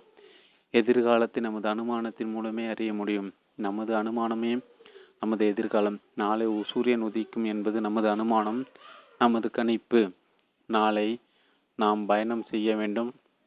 பல செயல்களை செய்ய வேண்டும் என்பது நமது அனுமானத்தை அடிப்படையாக கொண்ட செயல் திட்டம். நமது எதிர்பார்ப்பு அனுமானம் என்பது நமது சிந்தனையின் வடிவம்தான். நமது சிந்தனைகள் யாவும் நமது நினைவு குறிப்புகளிலிருந்தே தோன்றுகின்றன. நமது நினைவு குவியல்கள் எல்லாம் நமது அனுபவங்களின் தொகுப்பு மாத்திரமே. நமது நினைவுகள் அனைத்தும் நமது கடந்த கால அனுபவ தொகுப்பிலிருந்தே தோன்றுகின்றன. சிந்தனைகள் அனைத்தும் கடந்த காலத்தை சார்ந்தவே. எதிர்காலத்தை பற்றிய சிந்தனையாக தோன்றலாம். ஆனால் அது வெறும் தோற்றமே. எதிர்காலத்தை காட்டுவது போல் தோன்றலாம். ஆனால் அது க கடந்த காலமே. கடந்த காலத்தை மட்டும் மட்டுமே நமது சிந்தனையால் அறிய முடியும். கடந்த காலமே எதிர்காலத்தை பிரதிபலித்து காட்டுகிறது. ஆக நாம் நினைவுகளோடு வாடும் வரை எதிர்காலத்தை எட்டி பார்ப்பதை போல் தோன்றினாலும் நாம் கடந்த காலத்தில் வாழ்ந்து வருகிறோம். சரி நிகழ்காலத்தை எடுத்துக்கொள்வோம். அது இப்போது இந்த கணத்தில் நிகழ்வதை குறிக்கிறது. இந்த கணம் என்பது எதனை குறிக்கிற குறிக்கின்றது? மாலை நேரத்தில் நாம் நடந்து செல்கிறோம். மாலை தென்றல் நமது உடலை வருடி செல்கிறது. மாலையில் சூரியன் மறை துவங்குகிறான். சில பறவைகள் இனிமையாக சத்தமிடுகின்றன. இவை அனைத்து நமக்கு முன்னே நிகழ்கின்றன. இவற்றை நாம் உணர்கிறோம். நேருக்கு நேர் உணர்கிறோம். அணிவித்து உணர்கிறோம். இவை நிகழ்வதற்கு நமது சிந்தனைகளோ நமது நினைவுகளோ தேவையில்லை. நாம் நினைத்தாலும் நினைக்காவிட்டாலும் நமது கண்முனை நிகழ்கின்றன. நேரடியாக நாம் அனுபவிக்கக்கூடிய வகையில் அவை நமக்கு முன்னால் நடந்து கொண்டிருக்கின்றன. ஆனால் கடந்த காலமும் எதிர்காலமும் அப்படி இல்லை. நாம் நினைத்து பார்த்தால்தான் கடந்த காலமும் உண்டு எதிர்காலமும் உண்டு. நினைவு இல்லாமல் கடந்த காலமும் கிடையாது எதிர்காலமும் கிடையாது. நிகழ்காலத்துக்கு அது தேவையில்லை. சிந்தனையின் உதவி தேவையில்லை. சிந்தனையின் உதவி எதுவும் இல்லாமல் எவற்றையெல்லாம் நாம் நிதர்சனமாக உணர்கிறோமோ அவையெல்லாம் நிகழ்காலம் நிகழ்காலம் என்பது கடந்த காலத்திலிருந்து வந்ததல்ல எதிர்காலத்தை நோக்கியும் செல்வதல்ல. அது நிகழ்காலத்திலிருந்தே வந்து நிகழ்காலத்தை நோக்கி செல்கிறது. நிகழ்காலத்தை பொறுத்த அளவில் நிகழ்காலம் மட்டுமே உண்மையானது. அதற்கும் கடந்த காலத்துக்கும் எவ்வித தொடர்பும் கிடையாது. நிகழ்காலத்தை நாம் உணர்ந்து அறிகிறோம். கடந்த காலத்தையும் எதிர்காலத்தையும் நினைவுகள் மூலமே அறிகிறோம். நினைவுகள் அனைத்தும் கற்பனையின் அம்சமே. நமது கற்பனையை ஆதாரமாக கொண்ட கடந்த காலமும் எதிர்காலமும் ஏற்படுகின்றன. அதாவது நமது புலன் முயற்சியின் மூலம் நிகழ்காலத்தை நிகழ்ந்து உணர்ந்து அறிகிறோம். ஆனால் புலன்களால் இக்கணத்தில் கடந்த காலத்தையோ எதிர்காலத்தை நுகர்ந்து அறிதல் முடியாது. ஏனென்றால் அவை இப்போது நிகழ்ந்து கொண்டிருக்கவில்லை. நமக்கு நேரடியாக எதிர்ப்படுவதை மட்டுமே நாம் நுகர்ந்தறிகிறோம். கடந்த காலமும் எதிர்காலமும் நமக்கு நேரடியாக ஏற்படு எதிர்ப்படுவதில்லை அவற்றை நாம் எதிரிட்டு நுகர்த்தறிய முடியாது. ஆக நிகழ்காலத்தை மட்டுமே நிகழ்வதை மட்டும் நுகர்ந்து அறிகிறோம் நுகர்ச்சி மட்டும் போதுமா? இனிப்பை சுவைத்து உண்க உணர்கிறோம். நாம் சுவைப்பது இனிப்பு என்பதை எப்படி தெரிந்து கொள்கிறோம்? அந்த இனிப்பு எத்தன்மையது என்பதை எவ்வாறு அறிகிறோம்? அது பழத்தின் இனிப்பா அல்லது பச்சனங்களின் இனிப்பா என்பதை எப்படி தெரிந்து கொள்கிறோம்? நமது நினைவுகளின் உதவி கொண்டுதானே அறிகிறோம். நமது அனுபவங்களின் துணையை துணை கொண்டு தானே நினைத்து பார்த்து தானே அதனை தெரிந்து கொள்கிறோம். ஆக புலன்களையோ புலன்களை கொண்டு உணர்ந்தாலும் நினைவுகளை கொண்டு தான் புரிந்து கொள்கிறோம். ஆக உணர்ந்து கொள்வது என்பது நிகழ்காலம் நுகர்வ நுகர்வது உணர்வது என்பது நிகழ்காலம். ஆனால் அதனை புரிந்து கொள்தல் என்பது கடந்த காலம். நினைவுகளால் ஆக்கப்பட்ட அனைத்துமே கடந்த காலம். கடந்த காலத்தின் உதவி இல்லாமல் நினைவுகள் எதுவுமில்லை. நினைவுகள் எதுவுமில்லாமல் புரிந்து கொள்ளுதல் என்பதும் எதுவுமில்லை. ஆக நாம் அனுபவிப்பது அசல் நிகழ்காலமா நிகழ்காலமா என்பது கேள்விக்குறியாக அமைந்துள்ளது. நிகழ்காலம் என்று நாம் அனுபவத்தில் உணர்வும் உள்ளது கற்பனை உள்ளது. பாதி உண்மையாக உள்ளது பாதி கற்பனையாக உள்ளது பொய்யாக உள்ளது. பாதி நனவாக உள்ளது பாதி கனவாக உள்ளது. நமது கனவுகள் யாவும் நிகழ்காலத்தை தழுவி கிடந்தாலும் அது கடந்த காலத்தின் தாக்கமே. கடந்த காலத்தின் தாக்கம் இல்லாமல் நிகழ்காலத்தை நம்மால் அணுக முடியவில்லை. எனவே கனவு பாதி நனவு பாதியாக வாழ்ந்து வருகிறோம். கனவில் உணரப்படுவோன் எல்லாம் கனவில்தான் அடையாளம் காணப்படுகிறான். அடையாளம் காணக்கூடிய புரிந்து கொள்ளுதல் நிகழக்கூடிய அந்த கனவு பிரதேசம்தான் நமக்கு யதார்த்தமாக அமைந்துள்ளது. அதுதான் நமக்கு நிச்சயத்தன்மையுடையதாகவும் பாதுகாப்பு தன்மையுடையதாகவும் தோன்றுகிறது. உணர மட்டுமே புரியும் உணர மட்டுமே முடியும் புரிந்து கொள்ள முடியாது என்ற மனநிலை ஒரு வரட்டு நிலையாகவும் அறிவற்ற சூனிய நிலையாக நமக்கு தோன்றுகிறது. வெறும் உணர்வு மட்டும் உள்ள நிலை ஐந்தறிவு மட்டுமே உள்ள கீழான படைப்பாகவே தோன்றுகிறது. புரிந்து கொள்ளும் தன்மையுடைய ப பகுதியே அதாவது கனவு பிரதேசமே நமக்கு நன்மை பயக்கக்கூடியதாகவும் பாதுகாப்பு வழங்கக்கூடியதாகவும் அறிவுக்கு பொருத்தமானதாகவும் தோன்றுகிறது. எனவே நாம் நமது கனவு பிரதேசத்தில் இருந்து கொண்டே நனவில் வாழ்கிறோம். நமது கண்களுக்கு கடந்த காலம் என்ன திரையை நிரந்தரமாக கட்டி தொங்க விட்டு உள்ளோம். அந்த திரையின் வாயிலாக தான் நாம் அனைத்தையும் பார்க்கிறோம் அனைத்தையும் கேட்கிறோம். பார்த்தல் என்பது உணர்வு பூர்வமானது. நான் பார்க்கிறேன் என்பது கனவு கலைந்தது. கேட்டல் சுவித்தல் அனைத்துமே உணர்வு அம்சம் கொண்டவை. நான் கேட்கிறேன் நான் சுவிக்கிறேன் என்பவை எல் என்பவை கனவு அம்சம் கலந்தவை. நமது உணர்வு அம்சத்தில் நான் நீ என்ற பாகுபாடு கிடையாது. கனவு கலக்கும் போதுதான் நான் நீ என்பது தோன்றுகிறது. நாம் கேள்விப்பட்ட ஒரு கதை. அதாவது அரசன் ஒருவன் இருக்கிறான். அவன் தான் மாறாத இளமையோடு என்றென்றும் இருப்பதற்கான மருந்து ஒன்றை தேடுகிறான் கடைசியில் அத்தகைய மருத்துவர் ஒருவரை கண்டுபிடிக்கிறான். அவர் என்றும் இளமையோடு இருப்பதற்கான மருந்தை ஒன்றை கொடுக்கிறார். இந்த மருந்தை தினமும் ஒரு வேளை சாப்பிட்டு வந்தால் முதுமை ஏற்படாது என்று கூறுகிறார். அரசன் மருந்தை பெற்றுக்கொண்டதும் மருத்துவ நிபந்தனை ஒன்றை விதிக்கிறார் அந்த நிபந்தனை என்னவென்றால் மருந்தை சாப்பிடும்போது குரங்கை பற்றி நினைக்கக்கூடாது அரசன் அதனை அலட்சியமாக எடுத்துக்கொண்டான் இது என்ன பெரிய விஷயம்? நான் என்ன எப்போதும் குரங்கை பற்றி நினைத்து கொண்டிருக்கிறேன்? ஆனால் மருந்து பாட்டிலை தொடும்போதெல்லாம் மருத்துவர் சொன்ன நிபந்தனை நினைவுக்கு வருகிறது. சாப்பிட முடியவில்லை. மருத்துவரை கூப்பிட்டு கேட்கிறான் நீர் ஏன் குரங்கை பற்றி கூறினீர்? நீர் கூறியதான் குரங்கின் நினைவு ஏற்படுகிறது. நீர் நீர் கூறாமல் இருந்திருந்தால் நான் அது பற்றிய நினைவே இல்லாமல் மருந்தை சாப்பிட்டு இருப்பேனே மருத்துவர் அதற்கு பதில் சொன்னார் அதை சொல்லிக் கொடுப்பதுதான் இந்த மருந்தோட சேர்ந்த விதிமுறை. அதை சொல்லாமல் இந்த மருந்தை கொடுக்கக்கூடாது அதை தெரிந்து கொள்ளாமல் இந்த மருந்தை சாப்பிட்டாலும் பலன் இருக்காது. இந்த கதையானது ஆன்மீக பாடத்தின் மிக நுட்பமான பகுதி மையமாக கொண்டது. குரங்கை பற்றி நினைக்கக்கூடாது என்ற விதிமுறை தெரிந்த பிறகும் குரங்கை நினைக்காமல் மருந்தை சாப்பிடுவது சாத்தியமா? இந்த கேள்வியை எழுப்பும் நோக்கத்துடன் மட்டுமே இந்த கதை கூறப்பட்டுள்ளது. நினைவுகளின் குறுக்கீடு இல்லாமல் செயல்படுவது சாத்தியமே. இது அது ஆன்மீக அறிவின் மூலமே சாத்தியமாகிறது. கனவு கலக்காமல் நனவில் வாழ்வது என்னும் கலைதான் இது. இதை பற்றி விவரங்கள் பிரிதொரு பகுதியில் பார்க்கலாம். அத்தியாயம் ஆறு இடைவெளி என்பது எது? இடைவெளி என்று குறிப்பிடுகிறோம் அது பற்றி பேசுகிறோம். இடைவெளி என்றால் என்ன? இந்தியாவுக்கும் அமெரிக்காவுக்கும் இடையில் உள்ள தூரம் இடைவெளி பூமிக்கும் சந்திரனுக்கு இடையில் உள்ள தூரம் இடைவெளி. காலைக்கும் மாலைக்கும் இடையில் உள்ளது நேரம் இடைவெளி. கடந்த காலத்து நிகழ்காலத்துக்கு இடையே உள்ளது இடைவெளி. இந்த இடைவெளி என்ன இருக்கிறது? அமெரிக்காவுக்கும் இந்தியாவுக்கும் இடையில் எதுவுமே இல்லையா? இரண்டுக்கும் இடையில் பல நாடுகளும் நகரங்களும் இருக்கின்றன. ஆனால் அவற்றை எல்லாம் தனித்தனியாக கவனத்துக்கு எடுத்துக்கொள்ளாமல் ஒட்டுமொத்தமாக எடுத்துக்கொண்டு அதனை இடைவெளி என்று பெயரிட்டு அழைக்கிறோம். ஆக நாம் இடைவெளி என்று அதனை குறிப்பிடுவதன் நோக்கம் அந்த இடைவெளியை புரிந்து கொள்வதற்காக அல்ல. மாறாக இரண்டு நாடுகளும் ஒன்றை விட்டு ஒன்று எவ்வளவு தூரம் விலகி இருக்கின்றன என்பதை புரிந்து கொள்ளும் நோக்கமே ஒரு கணக்கீட்டுக்காக இந்த இடைவெளி பற்றி குறிப்பிடுகிறோம். இது போன்ற காலைக்கும் மாலைக்கும் இடையிலும் பல நிகழ்ச்சிகள் நடைபெறுகின்றன. அவற்றையெல்லாம் நாம் தனித்தனியாக எடுத்துக்கொண்டு காலைக்கும் மாலைக்கும் இடையில் உள்ளதை காலம் நேரம் என்று கணக்கீடு செய்து கொள்கிறோம். கணக்கீடு செய்வதற்கான ஒரு அமைப்பே இடைவெளி எனப்படுகிறது. அந்த கணக்கீடு கணக்கீடு ஒரு கற்பனையான அமைப்பே ஒரு உத்தேச குறியீடு. இந்தியாவுக்கும் அமெரிக்காவும் இடையில் உள்ள இடைவெளி பல ஆயிரம் மைல்கள் தூரமாக கணக்கீடு செய்கிறோம். இடையில் உள்ள பகுதிகள் யாவும் இந்த கணக்கீட்டிற்குள் வந்து விடுகின்றன. இடையில் உள்ள நாடு நகரங்கள் அனைத்து மைலும் அனைத்து மைல்கள் என்ற பெயரை பெற்றுவிடுகின்றன இதே போன்று காலை முதல் மாலை வரை நிகழும் நிகழ்ச்சிகள் அனைத்தும் பெரிய இடைவெளியாக காணப்படுகி கணக்கிடப்படுகிறது. காலை முதல் மாலை வரை பன்னிரெண்டு மணி நேர இடைவெளி என்று நாம் கணக்கீடு செய்யும்போது இடைவெளியில் உள்ள நகைச்சுவையாகவும் மணி நேரம் என்று பெயர் மாற்றம் பெறுகின்றன. ஒரு அளவீட்டுக்காக நாம் இந்த குறியீடுகளை ஏற்படுத்தியுள்ளோம். உண்மையில் மைல்கள் என்று எதுவும் கிடையாது. நேர மணி என்று எதுவும் கிடையாது. இடைவெளி என்பது இரண்டு பொருட்களுக்கு இடையே உள்ள இடைவெளியை குறிப்பிடுகிறது. இரண்டு நிகழ்ச்சிகளுக்கு இடையே உள்ள இடைவெளியை குறிப்பிடுகிறது. இந்த இரண்டு இருந்தால்தான் அவற்றுக்கிடை இடையில் இடைவெளி என்று ஒன்று இருக்க முடியும். ஆனால் உண்மையில் இரண்டு பொருட்கள் இருக்கின்றனவா? இரண்டு நிகழ்ச்சிகள் இருக்கின்றனவா? காலைக்கும் மாலைக்கும் இடையில் இடைவெளி இருக்கிறது. இந்தியாவுக்கும் அமெரிக்காவும் இடையில் இடைவெளி இருக்கிறது. காலை மட்டும் இருக்கும்போது மாலை என்பது கற்பனையே. சூரிய அஸ்தமனத்தின் போது சூரிய உதயம் என்பது கற்பனையே.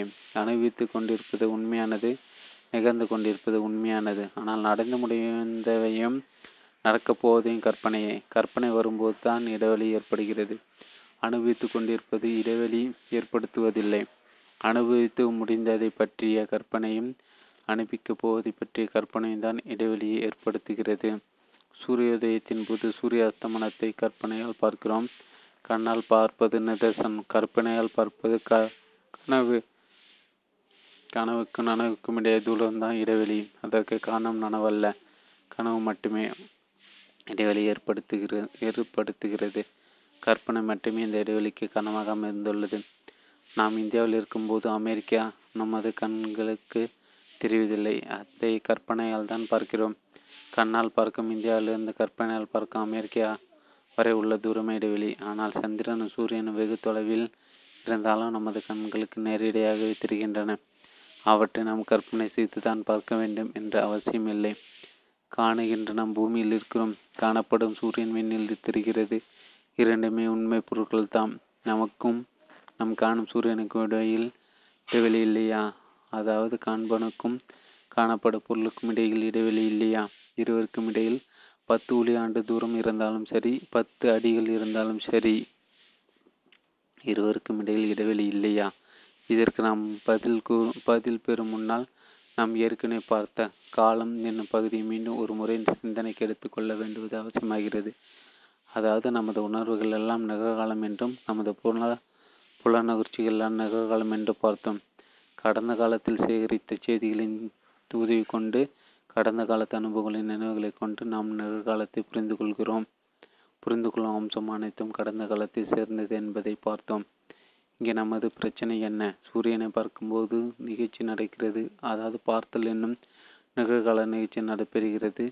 நமது அனுபவம் சிந்தனைகளை தலையிடும் போது அந்த நிகழ்ச்சியை நாம் புரிந்து கொள்கிறோம். அதாவது பார்த்தல் என்னும் மெய்ப்பொருள் பெரும் இடைவெளியாக மாற்றப்படுகிறது. அதாவது ஒரு பக்கம் நாம் தோன்றுகிறோம் மறுபக்கம் சூரியன் தோன்றுகிறது. காண்போன் ஒரு பக்கம் காணப்படும் பொருள் மறுபக்கம் தோன்றுகின்றன. பார்த்தல் என்பது கற்பனையும் இல்லை கனவு இல்லை நிதர்சனம் மட்டுமே உள்ளது. ஆனால் நாம் சூரியனை பார்க்கிறேன் என்ற நிலையில் கற்பனைகள் தோன்றுகின்றன. கற்பனையின் காரணமாக காண்பவனும் காணப்படும் பொருளும் தோன்றுகின்றன.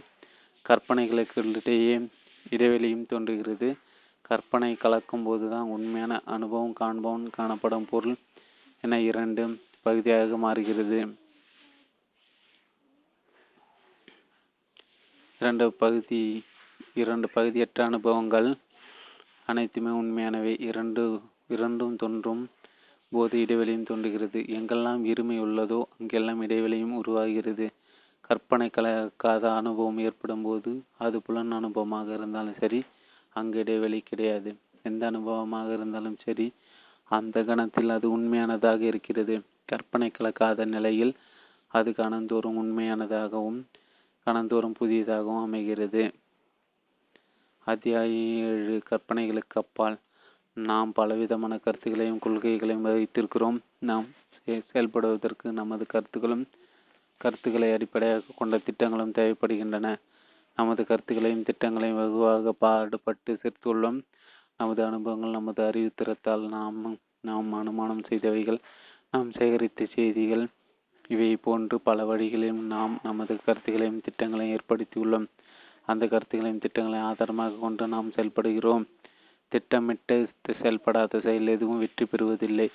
ஆகவே திட்டமிடுகிறோம். நமது செயல் திட்டத்தின் ஒவ்வொரு கட்டத்தையும் ஆழ்ந்து சிந்தித்து தீர்மானித்து முடிவெடுக்கிறோம். அதன்படி செயல்களில் ஈடுபாட்டு வெற்றிகரமாக செய்து முடிக்கிறோம். அனைத்து செயல்களும் நமது கருத்துக்களை திட்டங்களை ஆதாரமாக கொண்டு அமைந்துள்ளன. ஒரு மாணவன் விஞ்ஞானியாக வேண்டும் என விரும்புகிறான். அதை சிந்தித்து திட்டமிடுகிறான். அதற்காக படுகிறான் உடைக்கிறான். திட்டமிட்டபடி விஞ்ஞானி விடுகிறான். அவனுடைய திட்டங்களை அவனுடைய கருத்துக்களை அவனை செயல்பட வைத்துள்ளது. இவ்வாறு நமது கருத்துக்களின் மூலம் செயல்படுகிறோம். ஆனால் நமது கருத்துக்கள் அனைத்தும் கற்பனை என்பதை. ஏற்கனவே பார்த்தோம். கடந்த கால நினைவுகளிலிருந்து பொறுக்கி எடுக்கப்பட்டவைதான் கருத்துக்கள். எவ்வளவு பயன்மிக்க செய்தியாக இருந்தாலும் சரி அவை கடந்த கால நினைவாக இருக்கும் பட்சத்தில் அது ஒரு கற்பனையே. கடந்த காலம் என்பது கடந்து போனது இறந்து போனது. நினைவுகளை மட்டும் ஆதாரமாக கொண்டு அது உயிர் வாடுகிறது. கடந்த காலம் என்னும் அதனை நாம் கனவினால் மட்டுமே அணுக முடியும். கடந்த கால நினைவுகளின் மூலம் திரட்டப்பது திரட்டப்பட்ட செய்திகள் யாவும் கருத்துக்கள் யாவும் திட்டங்களே யாவும் கற்பனையே அதனால் வெட்ட கட்டப்பட்ட கோட்டைகள் யாவும் கனவு கோட்டையும் கற்பனை ஆதாரமாக கொண்ட செயல்கள் யாவும் கனவில் நடக்கும் செயல்களே. நமது வெற்றியும் தோல்வியும் நமது கனவில் நிகழும் வெற்றி தோல்வியே. நமது அது அறிவுத்திறத்தால் செய்யும் செயல்கள் அனைத்தும் கனவு பிரதேச செயல்களே. ஒரு மலரை மலர் பார்க்கிறோம் ஒரு இசையை கேட்கிறோம் ஒரு செயல் நடக்கிறது இந்த செயலை செய்வதற்கு கருத்து தேவையா திட்டம் தேவையா? கருத்துக்களோ திட்டுகளோ இல்லாமல் மலரை பார்க்க முடியும். கருத்துக்களோ திட்டங்களோ இல்லாமல் இசையை கேட்க முடியும். ஆனால் நாம் அப்படி பார்க்கிறோமா? கேட்கிறோமா? மலரை பார்த்த வினாடி அது மலர் என்று சிந்தனை ஏற்படுகிறது. இசை கேட்ட வினாடி அந்த இசையை பற்றி சிந்தனை ஏற்படுகிறது. சிந்தனை குறுக்கிடாத செயல் ஒன்று உண்டா? கருத்துக்களை ஆதாரமாக கொள்ளாத செயல் ஏதேனும் உண்டா? திட்டமிடாத திட்டமிடப்படாத செயல் எதுவும் உள்ளதா? கருத்துகளையும் திட்டங்களையும் சார்ந்திராத கற்பனைகளையும் கனவுகளையும் கலக்காத அந்த செயலை தான் விடுதலை உற்ற செயல் என்றும் முக்தி பெற்ற செயல் என்றும் குறிப்பிடுகிறார்கள். அப்படி ஒரு பெயரை அதற்கு சூட்டுவதன் மூலம் அது நமது கனவுக்குள்ளும் கற்பனைக்குள்ளுக்கும் அடங்குவதில்லை அந்த விடுபட்ட செயல் அவ்வாறு இருக்கும்? அது செயல்பட நமது கனவுகளும் கற்பனைகளும் திட்டங்களும் அறிவாற்றல்களும் தேவைப்படுவதில்லை. ஆனால் தவறுகள் எதுவும் ஏற்படுவதில்லை. நிறைவுற்ற செயலாகவும் அது அமைந்துள்ளது. அத்தகைய செயல் எது? அது எவ்வாறு நிகழ்கிறது? எவ்வாறு செயல்படுகிறது? அதுதான் நாம் பார்க்கும் இரண்டாவது பகுதி. எட்டு மெய்ப்பொருளை நோக்கி. இந்த இரண்டாவது பகுதியில் அறிவை கடந்த அறிவுக்கு அப்பாற்பட்ட அறிநிலையை பற்றி பார்க்க போகிறோம். அது ஓர் அறிநிலை. ஆனால் அறிவை கடந்து உள்ளது ஆனால் அது அறிவுபூர்வமானது அன்று என்று சொல்லக்கூடிய தோற்றத்தில் அமைந்துள்ளது. எனவே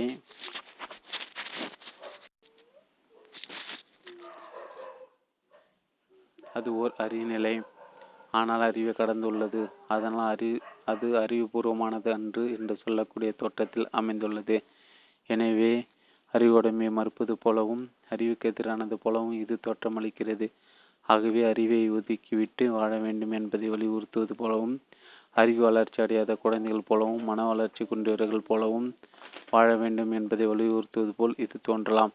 ஆனால் இது வெறும் தோற்றமே. சரியான தெளிவு அடையாத நிலையில் வெறும் கற்பனையால் நமக்கு நாமே ஏற்படுத்தி கொண்ட தோற்றமே.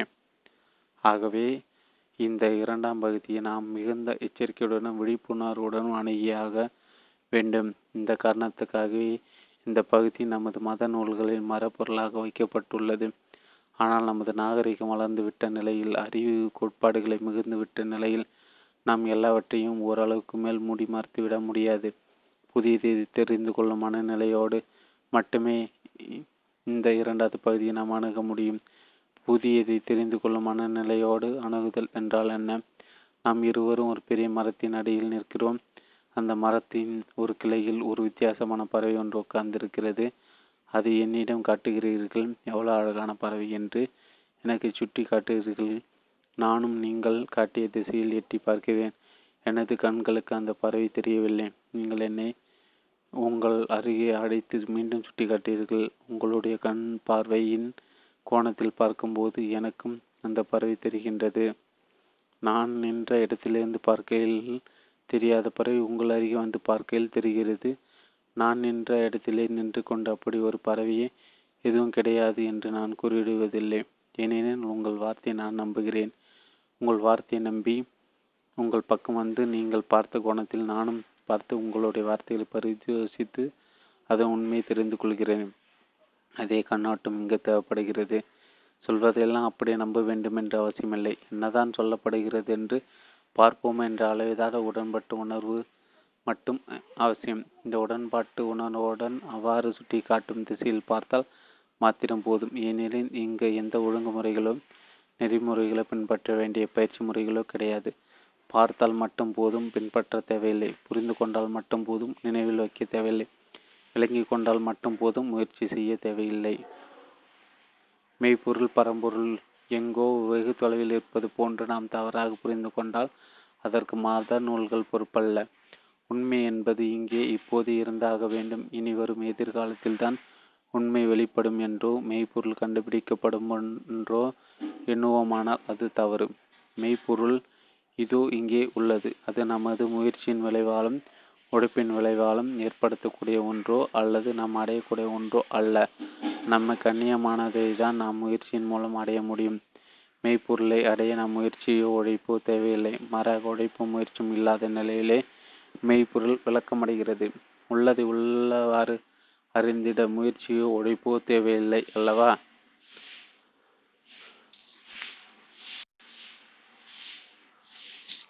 நமது உழைப்பும் முயற்சியும் அதனை மறைக்கவே துணை புரிகின்றன. நாம் கண்டுள்ள கண்டு கொள்ள முயலும் போது உண்மை ஒளிந்து கொள்கிறது. முயலும் போது உண்மை தவறவிட்டு விடுகிறோம். முயற்சியின் முட்டாள்தனத்தை புரிந்து கொண்ட நிலையில் முயற்சி நின்று விடுகிறது. முயலாத நிலையில் மெய்ப்பொருள் தோற்றமளிக்கிறது. ஆகவே மெய்ப்பொருளை அறிய முயற்சி தேவையில்லை. முயற்சி தேவையில்லாத காரணத்தால் நாம் செய்ய வேண்டியது எதுவுமே இல்லை. பார்த்தால் மட்டும் போதும் பின்பற்ற தேவையில்லை. புரிந்து கொண்டால் மட்டும் போதும் செயல்படுத்த தேவையில்லை. விளங்கி கொண்டால் மட்டும் போதும். நினைவில் வைக்க தேவையில்லை. அத்தியாயம் ஒன்பது மூவகை காட்சிகள். நாம் ஒரு அழகான மலரை பார்க்கிறோம். முதல் வினாடியில் நமது கண்கள் மட்டும் மலரோடு தொடர்பு கொள்கின்றன. இரண்டாவது வினாடியில் நமது மனம் தொடர்பு கொள்கிறது. நம்முடைய மனம்தான் நாம் பார்க்கும் மலரை பற்றிய செய்திகளை எல்லாம் கூறுகிறது. அதுதான் சொல்கிறது இது ரோஜா மலர் என்று. அது சொல்லாவிடில் நாம் எதை பார்க்கிறோம் என்பதை புரிந்து கொள்ள முடியாது. அதுதான் சொல்கிறது இது என்ன மலர் என்று. இந்த மனம் இந்த மனம் முதல் வினாடியில் செயல்படுவதில்லை இரண்டாவது வினாடியில் தான் செயல்படுகிறது. நமது கண்கள் தான் முதல் வினாடியில் செயல்பட்டு காட்சிகளை படம் பிடித்து நமது மனம் என்னும் அலுவலகத்துக்கு அனுப்புகிறது. மனதில் நடக்கும் இனம் கண்டு கொள்ளும் எண்ணம் இரண்டாவது கட்ட நிகழ்ச்சி தான். கண்ணால் பார்ப்பது முதற் கட்ட நிகழ்ச்சி. அதனை கருத்தால் இனங்கொண்டு கொள்வது இரண்டாவது கட்ட நிகழ்ச்சி. காதல் ஒரு சப்தத்தை கேட்பது முதற்கட்ட நிகழ்ச்சி. அதனை இனங்கண்டு கொள்வது இரண்டாம் கட்ட நிகழ்ச்சி முதற்கட்ட நிகழ்ச்சி என்பது முழுக்க முழுக்க புலன்கள் மட்டுமே செயல்படும் நிலையாகும். இரண்டாவது கட்ட நிகழ்ச்சி எண்ணம் செயல்பட்டு புலன் கண்ட காட்சியை பற்றி அடையாளம் காணப்படுகிறது. முதற் காட்சி புலன் காட்சி இரண்டாம் காட்சி மனக்காட்சி புலன்காட்சி நிர்வாணமானது கருத்து என்னும் ஆடை அங்கு கிடையாது. மனக்காட்சியில் ஆடை அணிவிக்கப்பட்டு விடுகிறது. நாம் பார்க்கும் பொருளுக்கு பெயர் சூட்டப்பட்டு பட்டு விடுகிறது. நமது எல்லா அனுபவங்களும் இப்படித்தான் அமைந்துள்ளன. முதலில் புலன்காட்சி ஏற்படுகிறது. ஒரு பொருளை பார்க்கிறோம் கண்ணால் பார்க்கிறோம் காதால் கேட்கிறோம் அல்லது வேறு ஏதாவது புலன்களின் வழியாக தொடர்பு கொள்கிறோம். மறுகணம் மறுகணம் அதை பற்றிய கருத்து நமக்கு தோன்றுகிறது. நாம் பார்ப்பது ரோஜா மலர் என்றோ கேட்பது புல்லாங்குழல் இசை என்றோ புரிந்து கொள்கிறோம். புலன்காட்சியின் மூலம் உணர்வதை மனக்காட்சியின் மூலம் புரிந்து கொள்கிறோம். புலன்காட்சிக்கும் மனக்காட்சிக்கும் இடையே புலன்காட்சிக்கும் மனக்காட்சிக்கும் இடையே இடைவெளி இருக்கிறது. புலன்காட்சி நிகழ்ந்த பிறகுதான் மனக்காட்சி ஆரம்பமாகிறது. சில நேரங்களில் புலன்காட்சிக்கும் மனக்காட்சிக்கும் இடையே அதிக இடைவெளி இருக்கிறது. சில வேளைகளில் குறைந்த இடைவெளி இருக்கிறது. எப்படியாயினும் இரண்டுக்கும் இடையில் இடைவெளி இருக்கிறது. நாம் ஒரு அறையினுள் படுத்திருப்பதாக வைத்துக்கொள்வோம். வாசலில் யாரோ நமது பெயரை சொல்லி அழைக்கிறார்கள். குரல் கேட்கிறது. ஆனால் அந்த குரலை கொண்டு நம்மை அழைத்தது யார் என்று தெரிந்து கொள்ள முடியவில்லை. ஆனால் பழக்கமான குரல்.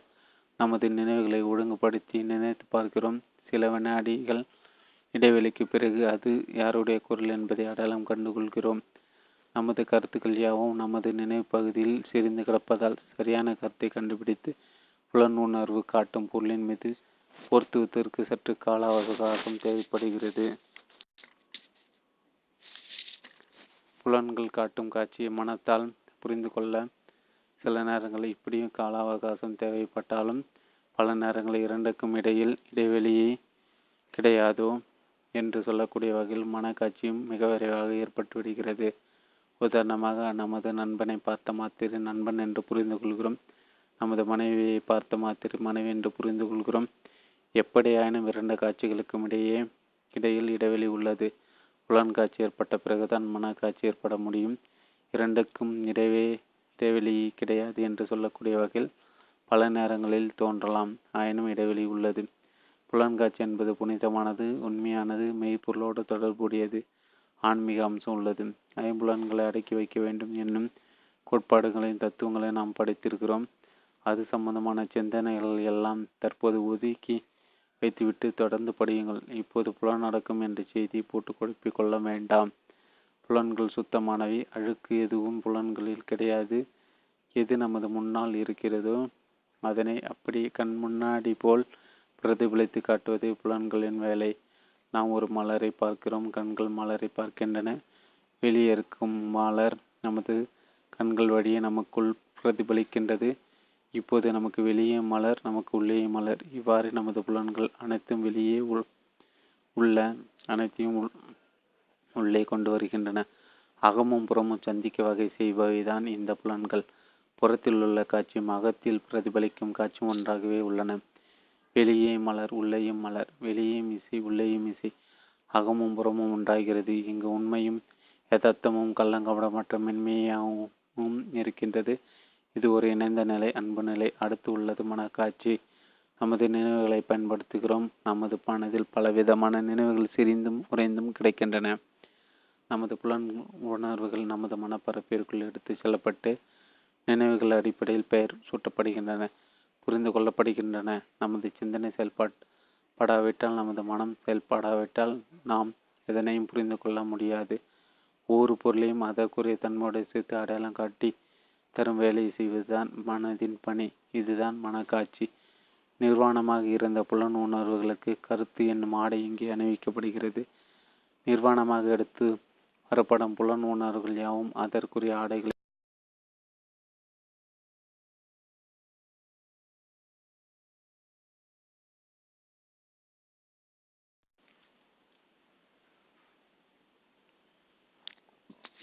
நாம் ஒரு மலரை நமது கண்களால் பார்க்கிறோம். மலரின் உருவத்தை நமது கண்கள் படமெடுத்து நமக்குள்ளே கொண்டு வருகின்றன. உருவத்தை வடிவமைத்து கொடுப்பது புலன்களின் வேலை. ஒரு இசை கேட்கிறோம். அதன் ஒளிவடிவில் நமக்குள் கொண்டு வருகின்றன நமது செவிகள். இவ்வாறு நமது புலன்களின் நுகர்ச்சிகளான ஒளி ஓசை வாசனை சுவை ஆகிய யாவும் உணர்வும் வடிவில் வடிவம் கொள்கின்றன வடிவத்தை படைப்பது புலன்களின் வேலை. அவற்றுக்கு பெயரிட்டு புரிந்து கொள்வது மனதின் வேலை. புலன்காட்சியில் உணர்வு வேலை செய்கிறது மனக்காட்சியில் நமது அறிவு வேலை செய்கிறது. புலன்கள் கள்ளங்கபடமற்றவை யதார்த்தமானவை. யதார்த்தமானவை உண்மையானவை நாம் எதை உணர்கிறோம் என்று புரிந்து கொள்ளாமலே உணர்ந்து கொண்டிருப்பவை மனக்காட்சியில் அறிவு வேலை செய்கிறது. ஒவ்வொன்றும் அடையாளம் காட்டப்படுகிறது அறிந்து கொள்ளப்படுகிறது. இது ஞானத்தின் வெளிப்பாடு தூய்மையான அறிவின் வெளிப்பாடு. அடுத்து வருவது மூன்றாவது அம்சம். முதலில் வந்தது புலன் காட்சி இரண்டாவது வந்தது மனக்காட்சி மூன்றாவது வருவது திருப்பி காட்சி நமது பற்றுகளினாலும் பந்த பாச உணர்வுகளினாலும் ஏற்படுவதுதான் இந்த மூன்றாவது காட்சி புலன் காட்சியில் எது இருக்கிறதோ அதை பார்க்கிறோம் உணர்கிறோம். மனக்காட்சியில் எதை பார்க்கிறோமோ அதை புரிந்து கொள்கிறோம். எதை உணர்கிறோமோ அதை புரிந்து கொள்கிறோம். இந்த மூன்றாவது நிலையில் நாம் பார்ப்பது புரிந்து கொள்வதோடு நின்று விடுவதில்லை. புரிந்து கொண்டதை திடு தேர்ந்தெடுக்கிறோம். இது எனக்கு வேண்டியது என்றோ வேண்டாது என்றோ ஒரு பிரிவை ஏற்படுத்துகிறோம். ஒரு அழகான பொருளை பார்க்கிறோம். அதனை புரிந்து கொள்கிறோம். அது இன்ன வகையில் நமக்கு பயன்படும் என்றும் திருப்தி ஏற்படுத்தும் என்றும் எண்ணுகிறோம். அதனை சொந்தம் கொண்டாட முயற்சி செய்கிறோம். முதற் காட்சியான புலன் காட்சியும் இரண்டாவது காட்சியான மனக்காட்சியும் அனைவருக்கும் ஒரே தன்மையில் இருக்கின்றன. ஆனால் இந்த மூன்றாவது காட்சி ஒருவருக்கொருவர் வித்தியாசமானது. உங்களுக்கு சிவப்பு வண்ணம் உள்ள மலரும் துணியும் மிகவும் பிடிக்கும். அது உங்களுக்கு ஒரு மகிழ்ச்சி வழங்கும். எனக்கு அது பிடிக்காது மகிழ்ச்சியும் வழங்காது. மஞ்சள் நிற மலர் துணி எனக்கு பிடிக்கும் மகிழ்ச்சி வழங்கும். உங்களுக்கு வேறு விதமான ரசனை அதனால் அவை உங்களுக்கு பிடிக்காமல் இருக்கலாம். நமது விருப்பு வெறுப்புகளை நாம் பார்க்கும் பொருட்கள் மீது சுமத்துகிறோம். இதனால் பொருட்களின் தராதரம் வித்தியாசப்படுத்தப்படுகிறது. வேண்டிய பொருள் வேண்டாத பொருள் வேண்டியவர் வேண்டாதவர் உங்களுக்கு பிடித்தமான பொருள் எனக்கு பிடிப்பதில்லை. ஒரே பொருள் இரண்டு நமக்கு இரண்டு தன்மையில் தோற்றம் அளிக்கிறது. இப்படி இரண்டு விதமாக திருப்பிப்படுவதால் இது திருப்பு காட்சியாக உள்ளது. ஒவ்வொருவரும் தன்னை பிரதானமாக கருதுகின்றனர். தனது விருப்ப வெறுப்புகளின் அடிப்படையில் பொருட்களை பார்க்கின்றன. நமது விருப்பம் நமது மகிழ்ச்சி என்பதை மட்டுமே அளவுகோலாக வைத்துக்கொண்டு பொருட்களை பற்றி பிடிக்கிறோம். பற்றி பிடித்தல் என்பது இந்த மூன்றாவது காட்சியில் ஏற்பட ஏற்படுகிறது. முதல் இரண்டு காட்சியிலும் விருப்பு வெறுப்பு பற்றி பிடித்தலோ கிடையாது. நாம் ஒரு அழகான மலரை பார்க்கிறோம் அருவறுப்பான சாக்கடை பார்க்கிறோம். நாம் பார்ப்பதெல்லாம் நமது விழித்திரையில் பிரதிபலிக்கின்றன. உணரப்படுகின்றன அழுகற்ற பொருள் என்பதால் விடுதிரை தனது செயல்பாட்டை நிறுத்திக் கொள்வதில்லை. இனிமையான இசை கேட்கிறோம் கொடூரமான இறைச்சலை கேட்கிறோம். நமது செவி புலன்கள் இரண்டையும் ஏற்று கிரகிக்கின்றன. நமது புலன்கள் அனைத்தும் கண்ணாடி போன்றவை. அதன் முன்னால் எதிர்படுவன எல்லாவற்றையுமே அவை அப்படியே பிரதிபலித்து காட்டும். வேண்டியது வேண்டியவை வேண்டாதவை என்று நமது பிரதிபலிக்கும் தன்மையை நிறுத்தி வைத்துக் கொள்வதில்லை. தமது முன்னால் எதிர்ப்படுவன எல்லாவற்றையும் அக்காணத்திலே பிரதிபலித்து காட்டும். இவ்வாறு நமது புலன்கள் அனைத்தும் அவற்றுக்கு எதிர்ப்படுவன எல்லாவற்றையும் ஏற்று உணர்ந்து கொள்கின்றன. இரண்டாவது காட்சியான மனக்காட்சியிலும் விருப்பு வெறுப்புகள் கிடையாது. நடுநிலையிலிருந்து அறிவு செல்வப்படுகிறது. உண்மை அப்படியே கூறுகிறது. மலரை மலர் என்று கூறுகிறது. மனிதனை மனிதன் என்று கூறுகிறது. எனக்கு பிடித்த மலர் எனக்கு பிடித்த மனிதன் என்று கூறுவதில்லை. ஒவ்வொரு பொருளும் அதன் அதன் நிலையில் எப்படி இருக்கிறது என்பதை கருத்தாக்கி அறிவுபூர்வமாக விலக்கி காட்டுகிறது. நமக்கு பிடித்தமானதா? பிடித்தம் இல்லாததா? என்று காட்டுவதில்லை. வேண்டியவை வேண்டாதவை எல்லாம் திருப்பு காட்சியான மூன்று காட்சியில்தான் இடம்பெறுகின்றன. இரண்டாவது காட்சிக்கும் மூன்றாவது காட்சிக்கும் என்னதான் வித்தியாசம்? தங்க கட்டியும் செங்கல் கட்டியும் பார்க்கிறோம். அறிவை பயன்படுத்தி பார்க்கிறோம். தங்க கட்டியின் இயல்புகள் நமக்கு தெரிகிறது. அதன் பயன்பா பயன்பாடு தெரிகிறது செங்கல் கட்டியையும் அறிவால் பார்க்கிறோம். அதன் பயன்பாடு தெரிகிறது. இரண்டுக்கும் வேறுபாடு தெரிகிறது. இந்த வேறுபாடு என்பது அதன் அளவில் உள்ள வேறுபாடு. செங்கலில் இருந்து தங்க கட்டி வேறுபட்டது. தங்க கட்டியிலிருந்து செங்கல் வேறுபட்டது. இந்த வேறுபாடு அறிவுபூர்வமானது. தங்கத்தின் தன்மை வேறு செங்கலின் தன்மை வேறு. இந்த வேறுபாடு விஞ்ஞான பூர்வமானது. இதிலிருந்து அது வேறுபட்டது. அதிலிருந்து இது வேறுபட்டது. இது மனக்காட்சி. இரண்டாம் நிலை. ரோட்டில் நடந்து செல்லும் ஒருவரது காலில் செங்கல் கட்டி இடறினால் மிகவும் வருத்தப்படுவார். செங்கல்லை அங்கே போட்டவர் சிபிப்பார். அதே நாள் இடியறுத்து தங்க கட்டியாக இருந்தால் மகிழ்ச்சியால் தன்னை மறந்து விடுவார். அடிப்பட்ட இடத்தில் வழி தெரியாது. தங்க கட்டியை வேறு எவரும் பார்த்து சொந்தம் கொண்டாடி விடுவாரோ என்று பயப்படுவார். இது மூன்றாம் நிலை காட்சியான திருப்பு காட்சி நகரும் போதுதான் ஏற்படும் நிகழ்ச்சி இரண்டாம் நிலை காட்சியின் மனக்காட்சிக்கும் மூன்றாம் நிலை காட்சியான திருப்பு காட்சிக்கும் என்ன வேறுபாடு மூன்றாம் நிலை காட்சியில் நாம் நமது கோணத்தில் தங்கத்தையும் செங்கலையும் பார்க்கிறோம். நமக்கு அதிக பயன் தருவது எது? குறைந்த பயன் தருவது எது என்ற தகுதி அடிப்படையில் பார்க்கிறோம். ஒவ்வொரு பொருளை பொறுத்தவரையிலும் நாம் ஒரு பக்கம் அந்த பொருளை மறுபக்கம் வைத்து பார்க்கிறோம். நாம் ஒரு வரிசையில் இருக்கிறோம் நம்ம நாம் தொடர்பு கொள்ளும் பொருட்களை எல்லாம் எதிர் வரிசையில் இருக்கின்றன. நமக்கு தங்கம் எத்தனை சதவீதம் பயனுடையதாக இருக்கிறது? செங்கல் எத்தனை சதவீதம் பயனுடையதாக இருக்கிறது? என்ற கண்ணோட்டத்து பொருட்களை நாம் பிரித்து பார்க்கிறோம். நம்முடைய பயன்பாட்டின் அளவில் தங்கத்திற்கும் செங்கலுக்கும் இடையே உள்ள வேறுபாடு இந்த மூன்றாம் காட்சியில் தோன்றுகிறது. இந்த பயன்பாட்டை அனுசரித்து நமது இன்ப துன்ப உணர்வுகள் அமர்ந்துள்ளன. நம்மை அந்த பொருட்கள் எவ்வளவு தூரம் மகிழ்வு அடை செய்கின்றன எவ்வளவு தூரம் துன்பம் அடை செய்கின்றன என்ற கண்ணோட்டத்தில் அப்பொருட்களை தரா தரப்படுத்துகிறோம் தங்க நமக்கு கிடைத்தால் அதிக மகிழ்ச்சி நம்மை விட்டு போய்விட்டால் அதிக துன்பம். செங்கல் நமக்கு கிடைத்தால் மகிழ்ச்சி கிடையாது நம்மை விட்டு போனால் துன்பம் கிடையாது. முதல் இரண்டு நிலை காட்சிகளும் இன்பம் துன்பம் சம்பந்தப்பட்ட பிணைப்பு எதுவும் கிடையாது. இத இந்த மூன்றாம் நிலை காட்சியில் இத்தகைய பிணைப்பு உள்ளது. நாம் நம்மை சிலவற்றோடு பிணைத்துக் கொள்கிறோம். சிலவற்றை நம்மோடு பிணைத்துக் கொள்வதில் இன்பமும் அவை நம்மை விட்டு போய்விட்டால் துன்பம் அடைகிறோம். இந்த பந்த உணர்வு பொருட்களை நமக்குள் விரோதம் கொள்ளச் செய்கின்றன. இரண்டாம் நிலை காட்சியிலும் பொருட்கள் கருத்துக்கள் கருத்து வடிவத்தில் வடிவில் பிரித்து காட்டப்படுகின்றன. கல்லுக்கும் தங்கத்துக்கும் வேறுபாடு காட்டப்படுகிறது. ஆனால் அங்கு விரோத அமைப்பு இல்லை. ஒவ்வொன்றும் அதன் அதன் தன்மையில் பிரித்து காட்டப்பட்டாலும் இந்த இரண்டாம் நிலை காட்சியில் ஓர் ஒருங்கிணைப்பு உள்ளது.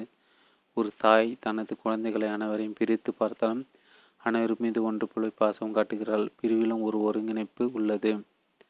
ஆனால் தனது குழந்தையையும் மாற்றான் குழந்தையையும் அப்படி பார்ப்பதில்லை.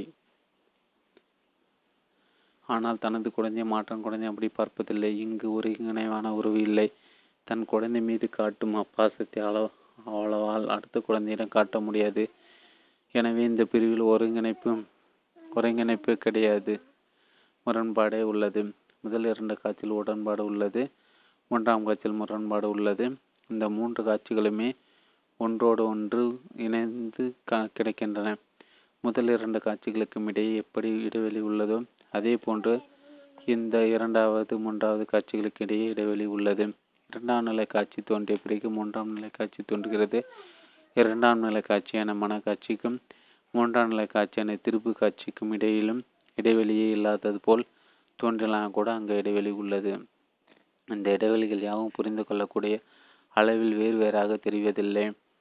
ஒரு பொருளை பார்த்த மாத்திரத்தில் அது என்ன பொருள் என்று தெரிந்து விடுகிறது. அது என்ன பொருள் என்று தெரிந்த மாத்திரத்தில் இது எனக்கு பிடிக்கும். பிடிக்காது என்று கூறிவிடுகிறோம். வினாடி நேரத்துக்குள் மூன்று காட்சிகளும் ஒன்றன் மீது ஒன்றாக சேர்ந்து விடு நிகழ்ந்து விடுகின்றன. அதனால் நமது அனுபவம் எல்லாம் இந்த மூன்று காட்சிகளின் கலவினால் அமைக்கப்பட்டுள்ளது. இந்த மூன்று அடுக்குகளாக அமைந்துள்ளது என்பதை நாம் சாதாரணமாக புரிந்து கொள்ள முடிவதில்லை. ஆழ்ந்து கவனித்தால்தான் அவை மூன்று அடுக்குகளாக இருப்பதும் அவைகளுக்குள்ள இடைவெளி இருப்பதும் புறப்படும்.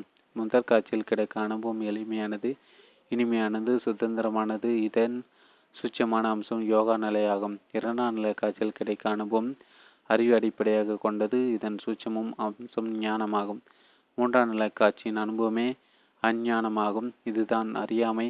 இது ஒரு இருள் நிலை மயக்க நிலை இதனை தமது யதார்த்த நிலை என்று கருதி மனிதர்கள் மயங்கி கிடக்கிறார்கள். துன்பத்திலும் துயரத்திலும் தோண்டு போய் கிடக்கிறார்கள். பயத்திலும் பொறாமையிலும் பரிதவித்து வாடுகிறார்கள்.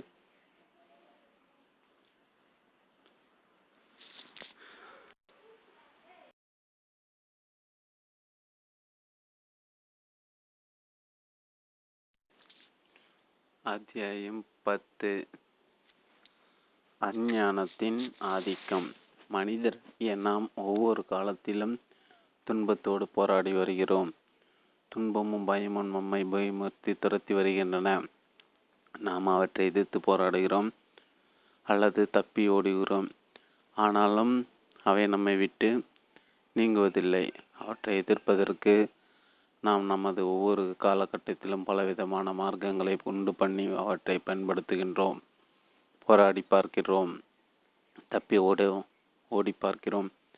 நம்முடைய போராட்டம் எல்லாம் நிலையான இன்பத்தையும் அடைவதே ஆகும் நமது முயற்சிகளும் மார்க்கங்களும் நிலையான இன்பத்தை வழங்குவதாக வாக்குறுதி கூறும் ஒரு நடைமுறையே. எனக்கு இன்பம் வேண்டும் என்று நீங்கள் கேட்டவுடன் அல்லது எனது துன்பம் எல்லாம் அறிய வேண்டும் என்று நீங்கள் கேட்டவுடன் நான் உங்களுக்கு வழிகாட்டி வந்து விடுகிறேன். இதை செய்யுங்கள் அதை செய்யுங்கள். துன்பமெல்லாம் மறைந்துவிடும். இதை செய்யுங்கள் அதை செய்யுங்கள்.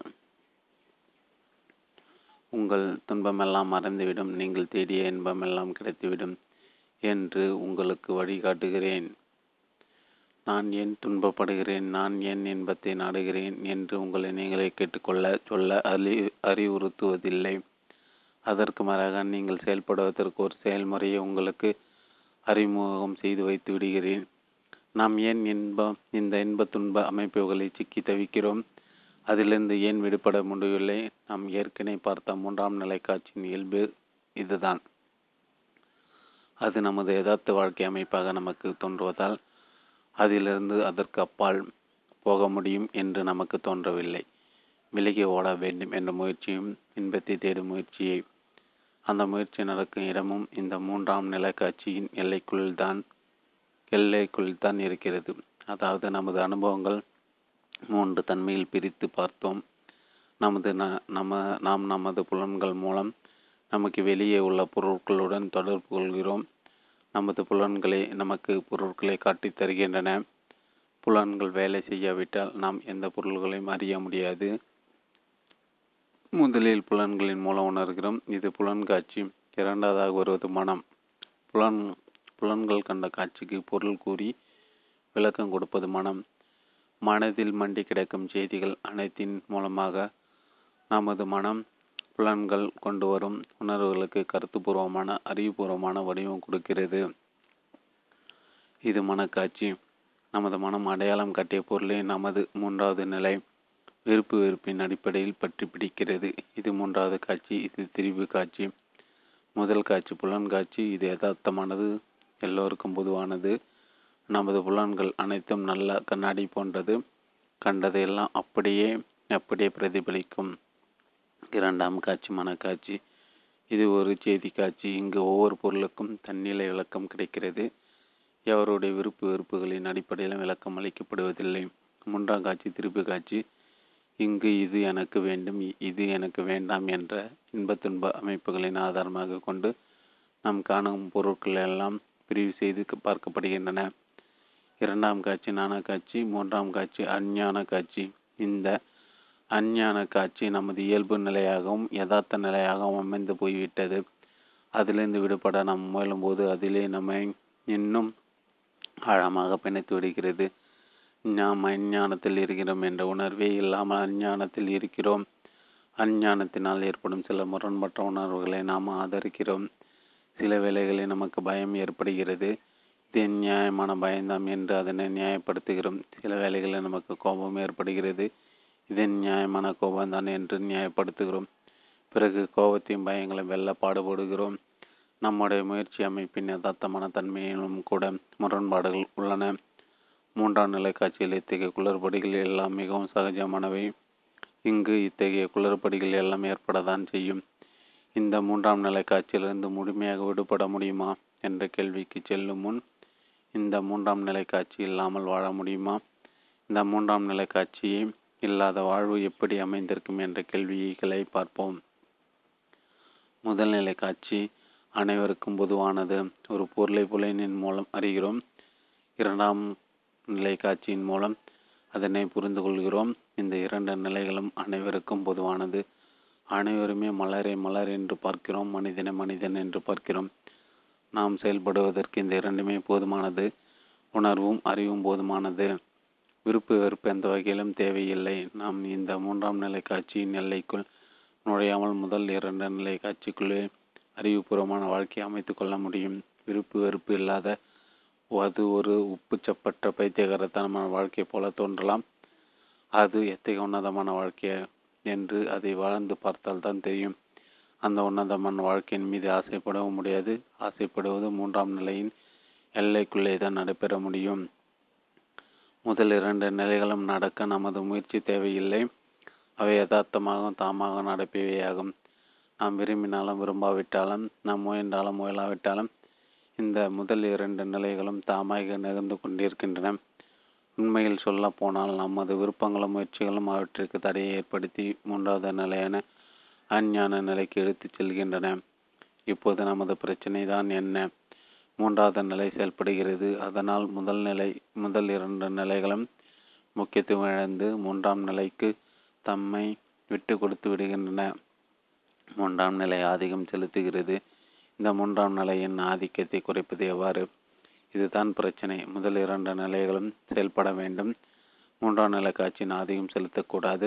இந்த ஆய்வு எந்த பகுதியில் நிலை நிலையில் ஏற்படுகிறது? இரண்டாம் நிலை காட்சியிலா அல்லது மூன்றாம் நிலை காட்சியிலா? ஆய்வு என்றால் என்ன என்பதை முதலில் சற்று விளக்கி விளங்கிக் கொள்வோம். இரண்டாம் நிலையில் செய்யப்படும் ஆய்வுக்கு மூன்றாம் நிலையில் செய்யப்படும் ஆய்வுக்கும் உள்ள வித்தியாசத்தை இதன் மூலம் நாம் விளங்கிக் கொள்ள முடியும். மூன்றாம் நிலையில் செய்யப்படும் ஆய்வானது முடிவுகளை எதிர்பார்த்து முடிவுகளின் மீதே கொண்ட பற்றுடன் செய்யப்படுகிறது. நமது விருப்பங்களை அடித்தளமாக கொண்டது வெறுப்புகளால் பாதிக்கப்படக்கூடியது. இரண்டாம் நிலையில் செயல்படும் ஆய்வு சுதந்திரமானது விருப்பு வெறுப்புகள் உட்பட்டதன்று அறிவுபூர்வமானது உண்மையை மட்டுமே உள்ளதே உள்ளவாறு காட்டுவது. இது செயல்படுவதற்கு நோக்கம் எதுவும் தேவையில்லை. உள்ளதை உள்ளவாறு காண்பதும் புரிந்து கொள்வதும் இந்த இரண்டாம் நிலை யதார்த்தமான தன்மை அதற்கு உயிரோட்டம் அதிலே இருக்கிறது. அதற்கு அந்நியமான உந்து சக்தி எதுவும் நோக்கம் என்ற பெயரில் அங்கே தேவைப்படாது. ஆனால் மூன்றாம் நிலையில் உள்ள ஆய்வுக்கு நோக்கமும் எதிர்பார்ப்பும் உண்டு. அவை இல்லாமல் ஆய்வு எங்கும் எதுவும் அங்கு கிடையாது. இரண்டாம் நிலை காட்சி செயல்படும் ஆய்வுக்கு நோக்கம் எதுவும் இல்லாதால் அது அது எதற்கும் கட்டுப்பட்டிருந்தது அதனால் அது சுதந்திரமாக செயல்படுகிறது. உள்ளதை உள்ளவாறு காண்கிறது. இத்தகைய ஆய்வில்தான் உண்மையை கண்டுபிடிக்க முடியும். மூன்றாம் நிலை காட்சி ஆதிக்கம் செலுத்துகிறது. முதல் இரண்டு நிலை காட்சிகளும் வெளிப்படாமல் அதனுள் மறைந்து கிடைக்க நிற்கின்றன. இந்த மூன்றாம் நிலை காட்சியின் ஏன் இப்படி ஆதிக்கம் செலுத்துகிறது? அது இந்த ஆதிக்கத்தை எப்போது இழுக்கும் இரண்டாம் நிலை காட்சியிலிருந்து நம்மை அறியாமலே நாம் மூன்றாம் நிலைக்கு வந்து பழகிவிட்டோம். நமது வளர்ப்பு முறையும் நமது சமுதாய சிந்தனைகளும் பழக்க வழக்கங்கள் என்ற மூன்றாவது நிலையை ஆதாரமாக கொண்டு இயங்கி வருவதால் அதை நாம் யதார்த்தம் என்ற நிலையில் அங்கீகரித்துக் கொள்கிறோம். இந்த மூன்றாம் நிலையிலிருந்து விடுபட்டு செயல்படும் சாத்தியக்கூறு எதுவும் உள்ளதா? இதற்கான விடை காண்பது யார்? நீங்கள் கேள்வி கேட்டு அதற்கு இன்னொருவர் பதில் சொல்லி உங்களை திருப்தி செய்வதா? கேள்வி வேறு பதில் வேறு அல்ல. கேள்விதான் பதில். கேள்வி என்பது பதிலை நோக்கி செல்லும் ஒரு பாலம். கேள்வி கேட்பவர் அந்த பாலத்தை பயன்படுத்த வேண்டும். பதினொன்று. அஞ்ஞானத்திற்கு அப்பால். இப்போது நாம் மிகவும் முக்கியமான பகுதிகள் பிரதிவேசித்துள்ளோம். இங்கு நாம் எடுத்து வைக்க வேண்டிய ஒவ்வொரு அடியும் மிகவும் முக்கியத்துவம் உடையது.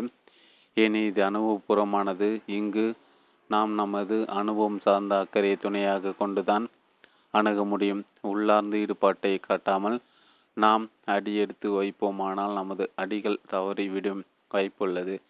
புதிய கணக்கு ஒன்றை படிக்க முற்படும் மாணவனைப் போல நாம் இங்கு அடி எடுத்து வைப்போம். நாம் என்ன பார்த்தோம்? முதல் நிலை காட்சி செயல்படுகிறது தொடர்ந்து இரண்டாம் நிலை காட்சி செயல்படுகிறது அதனை தொடர்ந்து மூன்றாம் நிலை காட்சி செயல்படுகிறது. முதற் காட்சியில் புலன்கள் மட்டும் செயல்படும் புலன் அறிவு மாத்திரம் உள்ளது. இரண்டாம் நிலை காட்சியில் அறிவு மாத்திரம் செயல்படும் தூய்மையான நிலை உள்ளது. மூன்றாம் நிலை காட்சியில் விருப்பு வெறுப்புகளின் வாயிலாக செயல்படும் அஞ்ஞான காட்சி உள்ளது. இந்த மூன்றாம் நிலை காட்சியின் ஆதிக்கத்திலிருந்து விடுபடுவது எவ்வாறு? இது நமது கேள்வி மட்டுமன்று. ஆன்மீக உலகில் தலையாய கேள்வி இதுதான். ஆகவே இது சாதாரணமான கேள்வி என்று நாம் கேட்க வேண்டிய முக்கியமான கேள்வியே இதுதான். ஆன்மீக உலகில் நாம் தெரிந்து கொள்ள வேண்டிய செய்தி இங்குதான் உள்ளது. நாம் தெரிந்து கொள்ள வேண்டியதன் முக்கியமான திருப்பு முனையும் இங்குதான் உள்ளது. ஆனாலும் நாம் அறிந்து கொள்ள வேண்டிய இந்த செய்தி மிக மிக சாதாரணமானது. மிக மிக எளிதானது. எனவே மிக மிக நுண்மையானதாக உள்ளது. அதனை அணுக நாமும் நுண்மையாக செயல்பட்டாதால் முடியும். நுண்மையுடன் அணுகல அணுகினால்தான் முடியும். நமது கேள்வி என்ன? இந்த மூன்றாம் நிலை காட்சியான திருப்பு காட்சியிலிருந்து விடுபடுவது எவ்வாறு? அதனை ஆதிக்கத்திலிருந்து விடுபடுவது எவ்வாறு? முதல் இரண்டு காட்சிகளான புலன்காட்சியும் மனக்காட்சியும் இயல்பானவை செயற்கையானவை அனைவருக்கும் பொதுவானவை. மூன்றாம் நிலை காட்சி ஆதிக்கம் செலுத்தும் போது முதல் இரண்டு காட்சிகளும் மறைந்து விடுகின்றன. தம்மை வெளிக்காட்டி கொள்ளாமல் மறைந்து கொள்கின்றன. மூன்றாம் நிலை காட்சி நடக்கும்போது முதல் இரண்டு காட்சிகளின் தன்மை எவ்வாறு இருக்கிறது? அவற்றில் என்ன மாறுதல் ஏற்படுகிறது? அவை அப்படியே இருக்கின்றனவா? அல்லது அவற்றின் தன்மைகள் மாறிவிடுகின்றனவா? பால் தூய்மையாக இருக்கிறது. அதில் சிறிது மோர் சேர்த்ததும் பால் தயாராகி விடுகிறது பாலை தரையாகிவிட்டது இப்போது பால் என்று தனியாக எதுவும் அங்கு இல்லை. இத்தகைய நிலையில் முதல் இரண்டு காட்சிகளும் மூன்றாவது காட்சியாக நிரந்தரமாக மாறிவிட்டனவா? இனி தயிரிலிருந்து பாலை திரும்ப பெற முடியாத அளவில் முதலில் இரண்டு காட்சிகளும் நிரந்தரமாகவே மூன்றாவது நிலை காட்சிகளாக மாறிவிட்டன மாறிவிட்டனவா? அப்படி மாறிவிட்டால் மாறியது மாறியதான். புறப்பட்ட நிலைக்கு மீண்டும் வர முடியாது. இங்கு அத்தகைய மாறுதல் ஏற்பட்டு விட்டதா அல்லது உண்மையில் மாறுதல் எதுவும் ஏற்படாமல் மாறுதல் ஏற்பட்டது போன்ற தோட்டம் மட்டும்தான் உள்ளதா? அதாவது தண்ணீர் பனிக்கட்டியாக மாறிவிடுகிறது. அது எந்த நேரத்திலும் மீண்டும் தண்ணீராக மாறிவிடும். பனிக்கட்டியாக மாறியது ஒரு தற்காலிகமான மாறுதலே. அந்த சூழ்நிலை மாறவும் அது மீண்டும் தண்ணீராக மாறுகின்றது. நமது மூன்று நிலைகளும் இப்படிதான் உள்ளதா? முதலில் இரண்டு நிலைகளும் தற்காலிகமாக சில சூழ்நிலையின் காரணமாக மூன்றாம் நிலையாக மாறியிருக்கும் பட்சத்தில் சூழ்நிலை மாறும்போது தற்காலிகமான நிலையும் மாறிவிடும். மூன்றாம் நிலை மாறி முதல் இரண்டு நிலைகளும் வந்துவிடும். இப்படிப்பட்ட தன்மையில்தான் நமது மூன்று நிலைகளும் அமைந்துள்ளனவா? பால் நிரந்தரமாக தயிராகி இருப்பது போல் முதல் இரண்டு நிலைகளும் மூன்றாம் நிலையாகிவிட்டதா? அல்லது தண்ணீர் தற்காலிகமாக பனிகட்டியாகி உள்ளது போல் முதல் இரண்டு நிலைகளும் தற்காலிகமாக மூன்றாம் நிலையாகி உள்ளதா? உண்மையில் முதல் உதாரணத்தை போல்தான் நடந்து வருகிறது. பால் நிரந்தரமாக தயாராகிவிட்டது போல் இதுவும் அப்படியே ஆகிவிட்டது தயிரானது ஆனதான் இனி பாலாக வழியில்லை. காகிதம் தீயில் எரிந்து சாம்பலாகிவிட்டது போல் மாற்றம் ஏற்பட்டுள்ளது. சாம்பல் மீண்டும் காகிதமாக முடியாது. இது நிரந்தர மாற்றம். மாறியது மாறியேதான். புறப்பட்ட இடத்துக்கு இனி வர முடியாது. முதலில் இரண்டு நிலைகள் மூன்றாம் நிலையாக மாறியது மாறியதான் இனி முற்பகுதி வருவது என்பது சாத்தியமே இல்லை. அப்படியான இந்த பிரச்சனைக்கு தீர்வுதான என்ன? தூய்மையான நீர் ஓடும் நீருடைய ஆற்றை பார்த்திருக்கிறீர்களா? சலசலத்து ஓடும் நீரை பார்த்திருக்கிறார்களா? ஆற்றில் குளிப்பது என்ற பல படித்துறைகள் சில ஊர்களில் கட்டப்பட்டிருக்கும். பல ஆண்டு காலமாக அந்த படித்துறைகளில் இறங்கி மக்கள் குளிக்கின்றன. ஆறு அசுத்தமாகிவிட்டதா? படித்துறைகளை குளிப்பதற்கு முடியாதவரை ஆகிவிட்டனவா? என்று போனாலும் ஆற்றில் சுத்தமான நீர் ஓடிக்கொண்டிருக்கிறது. நாம் நீராடுவதற்கு தகுதியான நிலையில் இருந்து வருகிறது. பல காலமும் மக்கள் நீராடியதால் ஏற்பட்ட அழுக்குகள் எல்லாம் என்ன ஆயிற்று யாராவது வந்து சுத்தம் செய்து அந்த அழுக்குகளை மாத்திரம் அப்புறப்படுத்தினார்களா? ஆறு ஓடிக்கொண்டே இருக்கிறது. அதோடு சேர்ந்து அழுக்கும் ஓடிக்கொண்டே இருக்கிறது. அழுக்கு நீர் ஓடவும் புது நீர் வருகிறது. எப்போதும் புதுப்பித்தல் நிகழ்ந்து கொண்டே இருக்கிறது. அதனால் நாம் பார்க்கும் ஆறும் நீரோடையும் எப்போதும் புது புலியோடு திகழ்ந்து வருகிறது. நாம் பார்க்கும் ஆற்றைப் போலவும் நீரோடையைப் போலவும் நாம் மூன்று நிலைகளும் இயங்கிக் கொண்டிருக்கின்றன. எந்த நிலையும் தேக்கமடைவதில்லை. எல்லா நிலைகளும் நொடிபொழுதுதான் நிலை பெற்றுள்ளது. தோன்றுவதும் அறிந்துவிடுமாக உள்ளது. முதல் நிலையின் முடிவில் இரண்டாம் நிலை தோன்றுகிறது. இரண்டாம் நிலையின் முடிவில் மூன்றாம் நிலை தோன்றுகிறது. மூன்றாம் நிலையின் நொடி பொழுதில் முடிந்து போய்விடுகிறது. ஆனால் ஒவ்வொரு நிலையும் கணந்தோறும் புதுப்பிக்கப்படுகிறது. புதுப்பிக்கப்படாமல் இருந்த ஒவ்வொரு நிலை காட்சியும் அந்தந்த கணத்திலே மடிந்துவிடும். அதனால் நாம் எதையும் மாற்றி அமைக்க தேவையில்லை. நமது முயற்சிக்கு எந்த தேவையும் இல்லை. இந்த மூன்று நிலைகளும் மீண்டும் மீண்டும் புதுப்பிக்கப்படுகிறது. ஒவ்வொரு நிலையும் ஆற்றைப் போல ஓடிக்கொண்டு ஓடி வந்து கொண்டே இருக்கிறது. நாம் அவற்றை அழைக்க வேண்டுவது இல்லை. நமது புலன்கள் சதா இயங்கிக் கொண்டே இருக்கின்றன. புலன் இயக்கமெல்லாம் முதல்நிலை காட்சி என்று நாம் ஏற்கனவே பார்த்துவிட்டோம். முதல்நிலை காட்சி புலன் இயக்கம் நிற்காமல் இயக்கத்தில் உள்ளது. அதேபோல் இரண்டாம் நிலை காட்சியான மனமும் தொடர்ந்து இயங்கிக் கொண்டே இருக்கிறது. மூன்றாம் நிலை காட்சி தொடர்ந்து இயங்கிக் கொண்டே இருக்கிறது.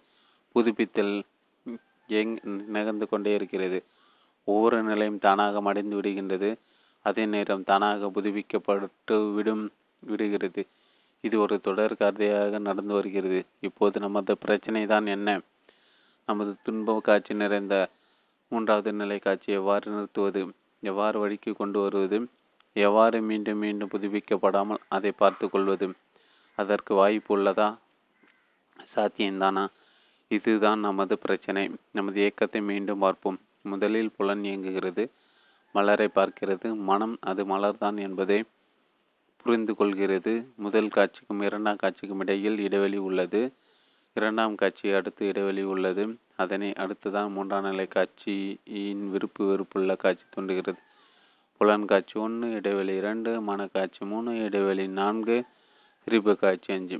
புலன் காட்சிக்கு பிறகு ஐந்தாவது அடுக்காக இந்த மூன்றாம் நிலை திருப்பு காட்சி அமைந்துள்ளது. நான்கு பகுதிகளை கடந்துதான் இந்த ஐந்தாம் பகுதி அமைகிறது. முதல் அடுக்காக அமைந்த புலன் காட்சி ஒவ்வொரு அடுக்காக கடந்து வந்து கடந்து ஐந்தாவது கா அடுக்காக மாறி அமைவதற்குள் புலன் புதிய புலன் காட்சி தோன்றிவிடுகிறது. நாம் ஒரு சப்தத்தை கேட்டுக்கொண்டிருக்கிறோம். அந்த சப்தம் இரண்டாம் நிலையில் என்ன சப்தம் என்று புரிந்து கொள்ளப்படுகிறது? மூன்றாம் நிலையில் விருப்பு வெறுப்பு கலந்து அனுபவிக்கப்படுகிறது. அவற்றுக்கிடையில் உள்ள இரண்டு இடைவெளிகளையும் கடந்து இந்த மூன்றாம் நிலை அனுபவம் ஏற்படுகிறது. முதலாவது வினதில் நாம் சப்தத்தை கெடுக்கிறோம் அது நமக்குள் ஏற்பட்டு கொண்டிருக்கும் போது முதல் நிலையில் இருக்கும் புலன்கள் என்ன செய்து கொண்டிருக்கின்றன? புலன் நுகர்ச்சி வினாடிக்கு வினாடி புதிது புதிதாக வந்து கொண்டிருக்கிறது. மூன்றாம் நிலை வந்த பிறகுதான் புலன்கள் திறந்து கொண்டு புதிய நிகழ்ச்சியில் ஈடுபடுவது என்று கிடையாது. புலன் நிகழ்ச்சி தங்கு தடையில்லாமல் நடந்து கொண்டே இருக்கிறது. நமது புலன்கள் புதிய நிகழ்ச்சியில் கவனம் செலுத்தி வந்தால் ஏற்கனவே புலன்களால் நுகரப்பட்டவை கருத்தாலும் விருப்பு வெறுப்பாலும் பாதிக்கப்படாது. புலன் நுகர்ச்சி என்பது முன்னோக்கிய நிலையில் உத்தியவற்றை எதிர்கொள்ளும் நிலை. அவற்றை புரிந்து கொள்ளுதலும் விரும்புதலும் அதற்கு பின்வரும் நிலை. முன்னோக்கிய நிலைக்கு முடிவு என்பதே கிடையாது. அது போக போக வந்து கொண்டே இருக்கும். அங்கு விருப்பு வெறுப்புகளின் ஆதிக்கம் இருக்காது. நெருப்பு எரிந்து கொண்டு இருக்கிறது. எரிந்த நெருப்பு புகையாக மாறுகிறது. புகையாக மாறியுடன் நெருப்பு அணைந்து விடுவதில்லை. தொடர்ந்து நெருப்பு எரிந்து கொண்டே இருக்கிறது. எரிய எரிய புகையாக மாறுகிறது.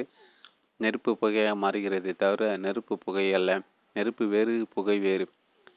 புகைக்கு காரணமாக நெருப்பு இருந்தாலும் நெருப்பினுள் புகை கிடையாது. முரண்பட்ட உணர்வுகளுக்கும் விருப்பு உறவிடமான மூன்றாம் நிலையை தோற்றுவிக்கும் ஆதாரம் இந்த முதல் நிலையான புலன்காட்சியே. புலன்காட்சி அடித்தளமாக கொண்டு தான் மூன்றாம் நிலை காட்சியான திருப்பு காட்சி தோன்றுகிறது. திருப்பு காட்சி தோன்றுகிறது. புலன் காட்சி ஆதாரமாக கொண்டு திருப்பு காட்சி தோன்றினாலும் புலன்காட்சியில் திருப்பு இல்லை. புலன்காட்சி திருப்பு காட்சியாக மாறிவிட்டதால் புலன்காட்சி நின்று போய்விடுவதில்லை நெருப்பு தொடர்ந்து எதிர் எரிந்து கொண்டிருக்கிறது. புகையும் தொடர்ந்து வந்து கொண்டிருக்கிறது. நாம் நெருப்போடு இருந்தால் புகையோடு இல்லை. நாம் புகையோடு இருந்தால் நெருப்போடு இல்லை. நாம் புலன்காட்சியில் இருந்தால் திருப்பு காட்சியில் இல்லை. நாம் திருப்பு காட்சியில் இருந்தால் புலன் காட்சியில் இல்லை. அறிவு விழுது விழுவது போல் வந்து கொண்டு இருக்கும். புலன்காட்சியிலே நாம் நிலை பெறுவோமானால் அறிவு விழுவது போல் வந்து கொண்டே இருக்கும். புலன்காட்சியிலே நாம் நிலை பெறுவோமானால் திருப்பு காட்சியின் ஆதிக்கம் வெகுவாக குறைந்துவிடும். திருப்பு காட்சிக்கு செல்ல வேண்டிய அவசியம் இல்லாமல் வாழ்ந்திடுவது எவ்வாறு என்பதும் புரிந்துவிடும். அத்தியாயம் பனிரெண்டு ஆறாவது அறி புலன்காட்சி மென்மையானது திருப்பு காட்சி முரட்டுத்தனமானது. புலன்காட்சி கள்ளங்கபடமற்றது திரிபு காட்சி சூதுமிக்கது. புலன்காட்சி சுதந்திரமானது எதையும் ஏற்றுக்கொள்ளக்கூடியது திரிபு காட்சி ஒப்பிட்டு பார்க்கக்கூடியது விருப்பு விருப்பு வெறுப்புக்கு அடிமையானது. திருப்பு காட்சி தனக்கு வேண்டியதை முரட்டத்தனமாக பற்றக்கூடியது ஆனால் அதனால் அது தனது விருப்பு வெறுப்பின் கீழ் அனைத்தையும் ஆதிக்கம் செலுத்துகிறது. புலன்காட்சியையும் ஆதிக்கம் செலுத்துகிறது. தனது விருப்பு வெறுப்புகளை புலன் பொறிகள் மீது ஏற்றுகிறது. அழகான காட்சி தான் காண வேண்டும். இனிமையான இசை தான் விரும்பி கேட்க வேண்டும். சுவையான உணவை மட்டும்தான் சுவைக்க வேண்டும் என்று நமது புலன் நுகர்ச்சிகளை நிர்பந்தம் செய்கிறது. புலன்காட்சி திருப்பு காட்சியின் ஆதிக்கம் இல்லாத முதல் நிலையில் சுதந்திரமாக இயங்குகிறது. புலன்காட்சியின் சுதந்திர தன்மையை திருப்பு காட்சியின் முரட்டுத்தன்மை அதிகம் செலுத்தி பறித்து கொள்கிறது. அதேபோல் திருப்பு காட்சியின் முரட்டுத்தன்மையை புலன்காட்சியின் மென்மை தன்மையால் அரவணைத்து புலன்காட்சியின் கட்டுப்பாட்டுக்குள் திருப்பு காட்சியை கொண்டு வர முடியுமா? அப்படி கொண்டு வரும் பட்சத்தில் திருப்பு காட்சி தூய்மை அடைந்தே தீரும் மென்மைத்தன்மை பெற்றே தீரும். ஆனால் அப்படி திருப்பு காட்சியை கட்டுப்படுத்துவது சாத்தியம்தானா? திருப்பு காட்சி என்பது என்ன? ஒரு பொருளை நம்முடைய விருப்பு வெறுப்புக்கு ஏற்றவாறு பார்க்கிறோம். விரும்பும் பொருள் விரும்பப்படாத பொருள் என்ற என அவற்றை வகைப்படுத்துகிறோம். விரும்பும் பொருள் கிடைத்தால் மகிழ்ச்சியையும் அப்பொருள் நம்மை விட்டு போனால் துன்பத்தையும் அடைகிறோம். நமது இன்ப துன்ப நிகழ்ச்சியே இந்த திருப்பு காட்சிக்கு காட்சியாக இருக்கிறது. இந்த இன்ப துன்ப அனுபவமே திருப்பு காட்சியாக உள்ளது. இன்ப துன்ப வடிவில் அனுபவமாகும் இந்த திருப்பு காட்சியை நாம் எவ்வாறு அறிகிறோம்? இந்நிலையில் அறிதல் என்றால் என்ன என்பதை தெரிந்து கொள்ள வேண்டும். அறிதல் என்றால் என்ன? ஒரு பொருளை எப்படி அறிகிறோம்? பால் என்றால் என்ன என்பது நம் அனைவருக்கும் தெரியும். அதனை நாம் எப்படி அறிந்து கொண்டோம்? பாலை பார்க்கிறோம். பாலின் மென்மையான நிறம் நமக்கு தெரிகிறது. அது திரவ வடியில் இருப்பது தெரிகிறது. நமது புலன்களால் இதை பார்க்கிறோம். அடுத்து பாலை சுவைத்து பார்க்கிறோம். நமது புலன் உணர்வு பாலின் சுவையை கிரகித்து அறிகிறது. நாம் பார்த்ததும் ருசித்ததும் நமது உணர்வாக ஆகிறது. நமது அனுபவமாக ஆகிறது. இவ்வாறு நாம் ஒவ்வொன்றையும் நமது உணர்வின் மூலமே உணர்ந்து அறிகிறோம்.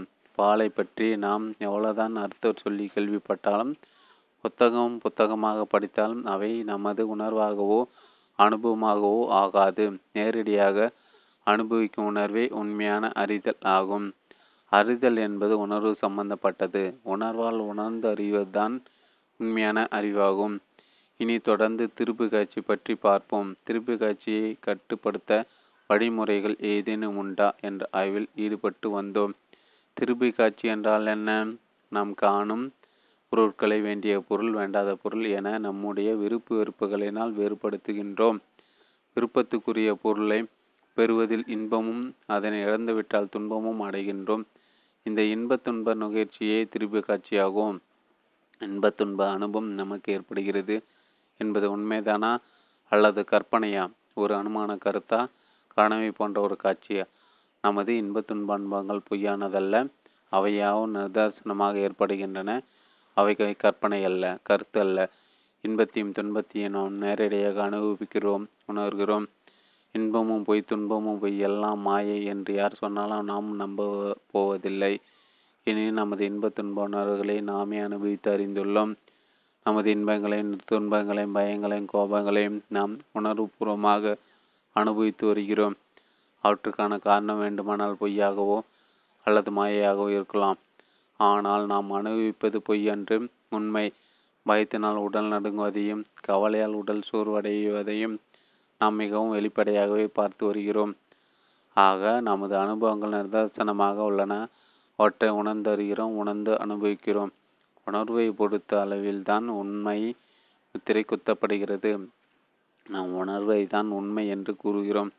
உணர்வை பற்றி இன்னும் சற்று ஆழம் சற்று பார்ப்போம். உணர்வது எது?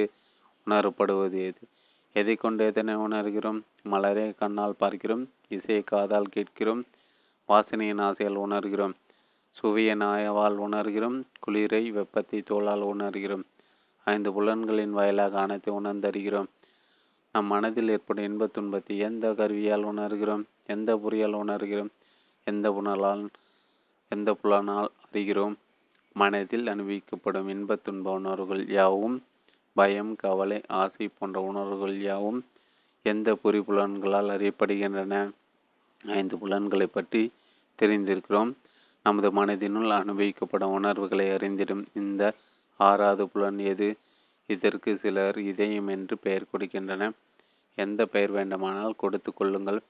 இந்த ஆறாவது புலன் ஒன்று இருப்பதை தெரிந்து கொண்டால் போதுமானது. இது நமது மனதுள்ளே அடிமனதாக இருந்து கொண்டு மனதில் தோன்றும் உணர்வுகளை உணர்ந்து அறிகிறது. இதுவும் ஒரு புலன் ஆக திரிபு காட்சியில் தோன்றும். அனுபவத்தையும் புலன்களின் மூலம் அறிகிறோம். புலன்காட்சியின் மூலமே அறிகிறோம். உலன்காட்சியின் அனைத்தையும் உள்ளடக்கும் அளவில் விரிந்து பறந்து உள்ளது.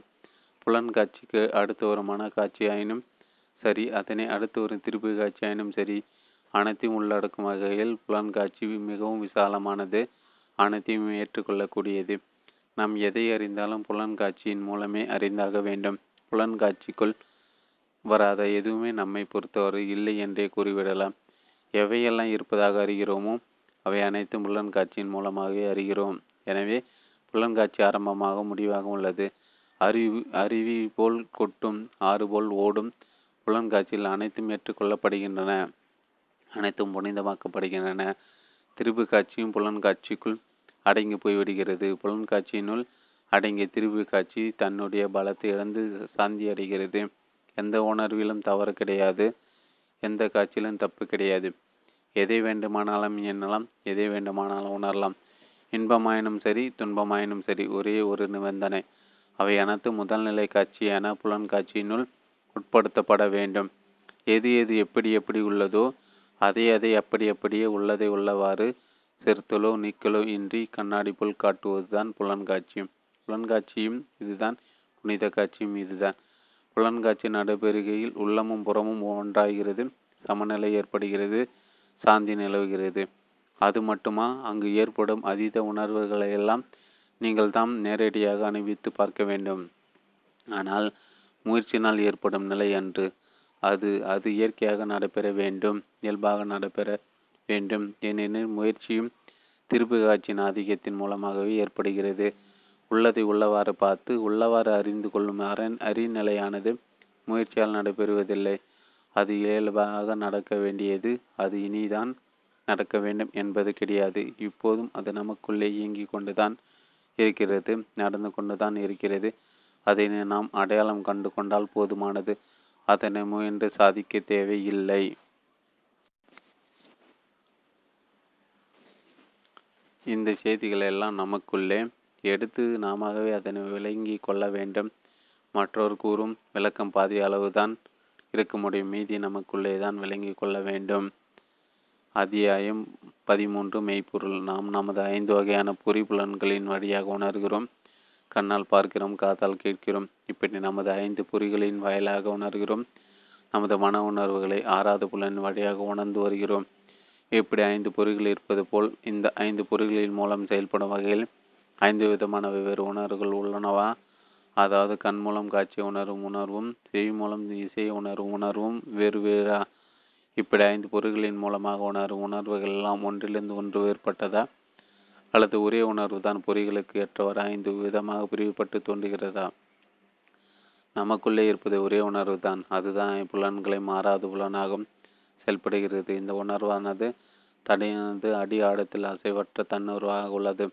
அதன் வெளிப்பரப்பில் இதன் புலன் உணர்வாக உள்ளது. வெளிப்புறத்தில் புலன் காட்சியின் மூலமாக அசைவுகள் ஏற்படுகின்றன. இந்த அசைவுகள் யாவும் மேற்பரப்பில் மட்டுமே இடம்பெறுகின்றன. இந்த மேலோட்டமான உணர்வுகள் யாவும் மாறிக்கொண்டே இருக்கின்றன. தோன்றி மறைகின்றன.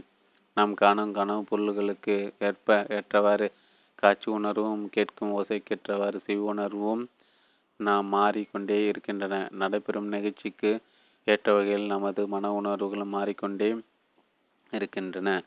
ஆனால் அதனால் அடி இந்த அடி உணர்வானது அசைவற்று நிற்கிறது மாறுதலற்று நிற்கிறது. இது ஒன்றுதான் உண்மையானது. மற்றவை அனைத்தும் அதன் மீது ஏற்படும் ஒரு தற்காலிக சலனமே. இந்த அடி உணர்வு அசைவற்றது அமைதியானது அடர்த்தியானது அளவிட முடியாதது.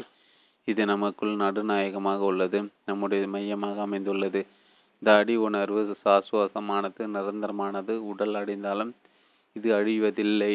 இது உங்களுக்கென்று எனக்கென்று ஆளுக்கு ஒரு அடி உணர்வாக கிடையாது. இருப்பது ஒன்றே ஒன்றுதான். உங்களுக்குள்ளே உங்களுக்குள்ளே இருப்பதும் எனக்குள்ளே இருப்பதும் ஒன்றே ஒன்றுதான். ஒன்று என்பதற்கு ஒன்று போல் என்று பொருள் அன்று ஒன்று போல் என்பது இரண்டை குறிக்கும். இங்கு இரண்டே கிடையாது இருப்பது ஒன்றே ஒன்றுதான். இந்த அடி உணர்வு மட்டும் மட்டுமே தான் நான் என்பதெல்லாம் புறக்காட்சி நான் என்று என்னை நான் கூறிக்கொள்ளும் போது அது மெய்யாக சுட்டி காட்டுவது இந்த அடி உணர்வை தான் நான் என்று உங்களை நீங்களே கூறிக்கொள்ளும் போது நீங்கள் மெய்யாக சுட்டி காட்டுவதும் இந்த அடி உணர்வை தான் ஒவ்வொரும் தன்னை தான் என்று சுட்டி காட்டும் போது அவர்கள் மெய்யாகவே சுட்டி காட்டுவது இந்த அடி உணர்வையே. இந்த அடி உணர்வு அனைவருக்கும் பொதுவானது என்ற கூற்று கூட அனாவசியமானது. பல பல என்பது இருந்தால்தான் அவற்றுக்கெல்லாம் பொது என்ற ஒன்று இருக்க முடியும். பல என்பது வெறும் நிகழ்வுகளே வெறும் தோற்றமே. அவை தோன்றும் அறையும். அவற்றை ஆதாரமாக கொண்டு அடி உணர்வு விமர்சிப்பது தவறானது. அது பொய்யை ஆதாரமாக கொண்டு உண்மையை அணுகுவதே போன்றதாகும். உண்மையில் இருப்பது ஒன்றே ஒன்றுதான்.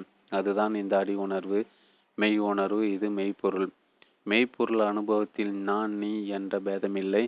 நான் என்பது கூட கிடையாது. நான் என்பது தன்னை இன்னொருடமிருந்து பிரித்து பார்க்கும் உணர்வு. இங்கு அத்தகைய பிரிவினை கிடையாது. இங்கு நான் என்று நம்மை கருதாமலே நானாக இருக்கும் நிலை மட்டுமே உள்ளது. இங்கு அகம்புறம் என்ற பாகுபாடு கிடையாது. இது அது என்ற பிரிவினை கிடையாது. நல்லது கெட்டது என்ற வேறுபாடு கிடையாது. வேண்டியது வேண்டாது என்ற முரண்பாடு கிடையாது. இது அங்கு இங்கு எனாதபடி எங்கும் நிறைந்துள்ளது. ஆனந்த அம்சமாக உள்ளது. ஆனந்த இறுக்கமான அமைதியாக உள்ளது. அசைவற்ற இயக்கமாக உள்ளது. ஸ்ரீ பகவத் ஐயா அவர்களின் நூல்களை படித்த பலர் ஞான தெளிவு பெற்றுள்ளன.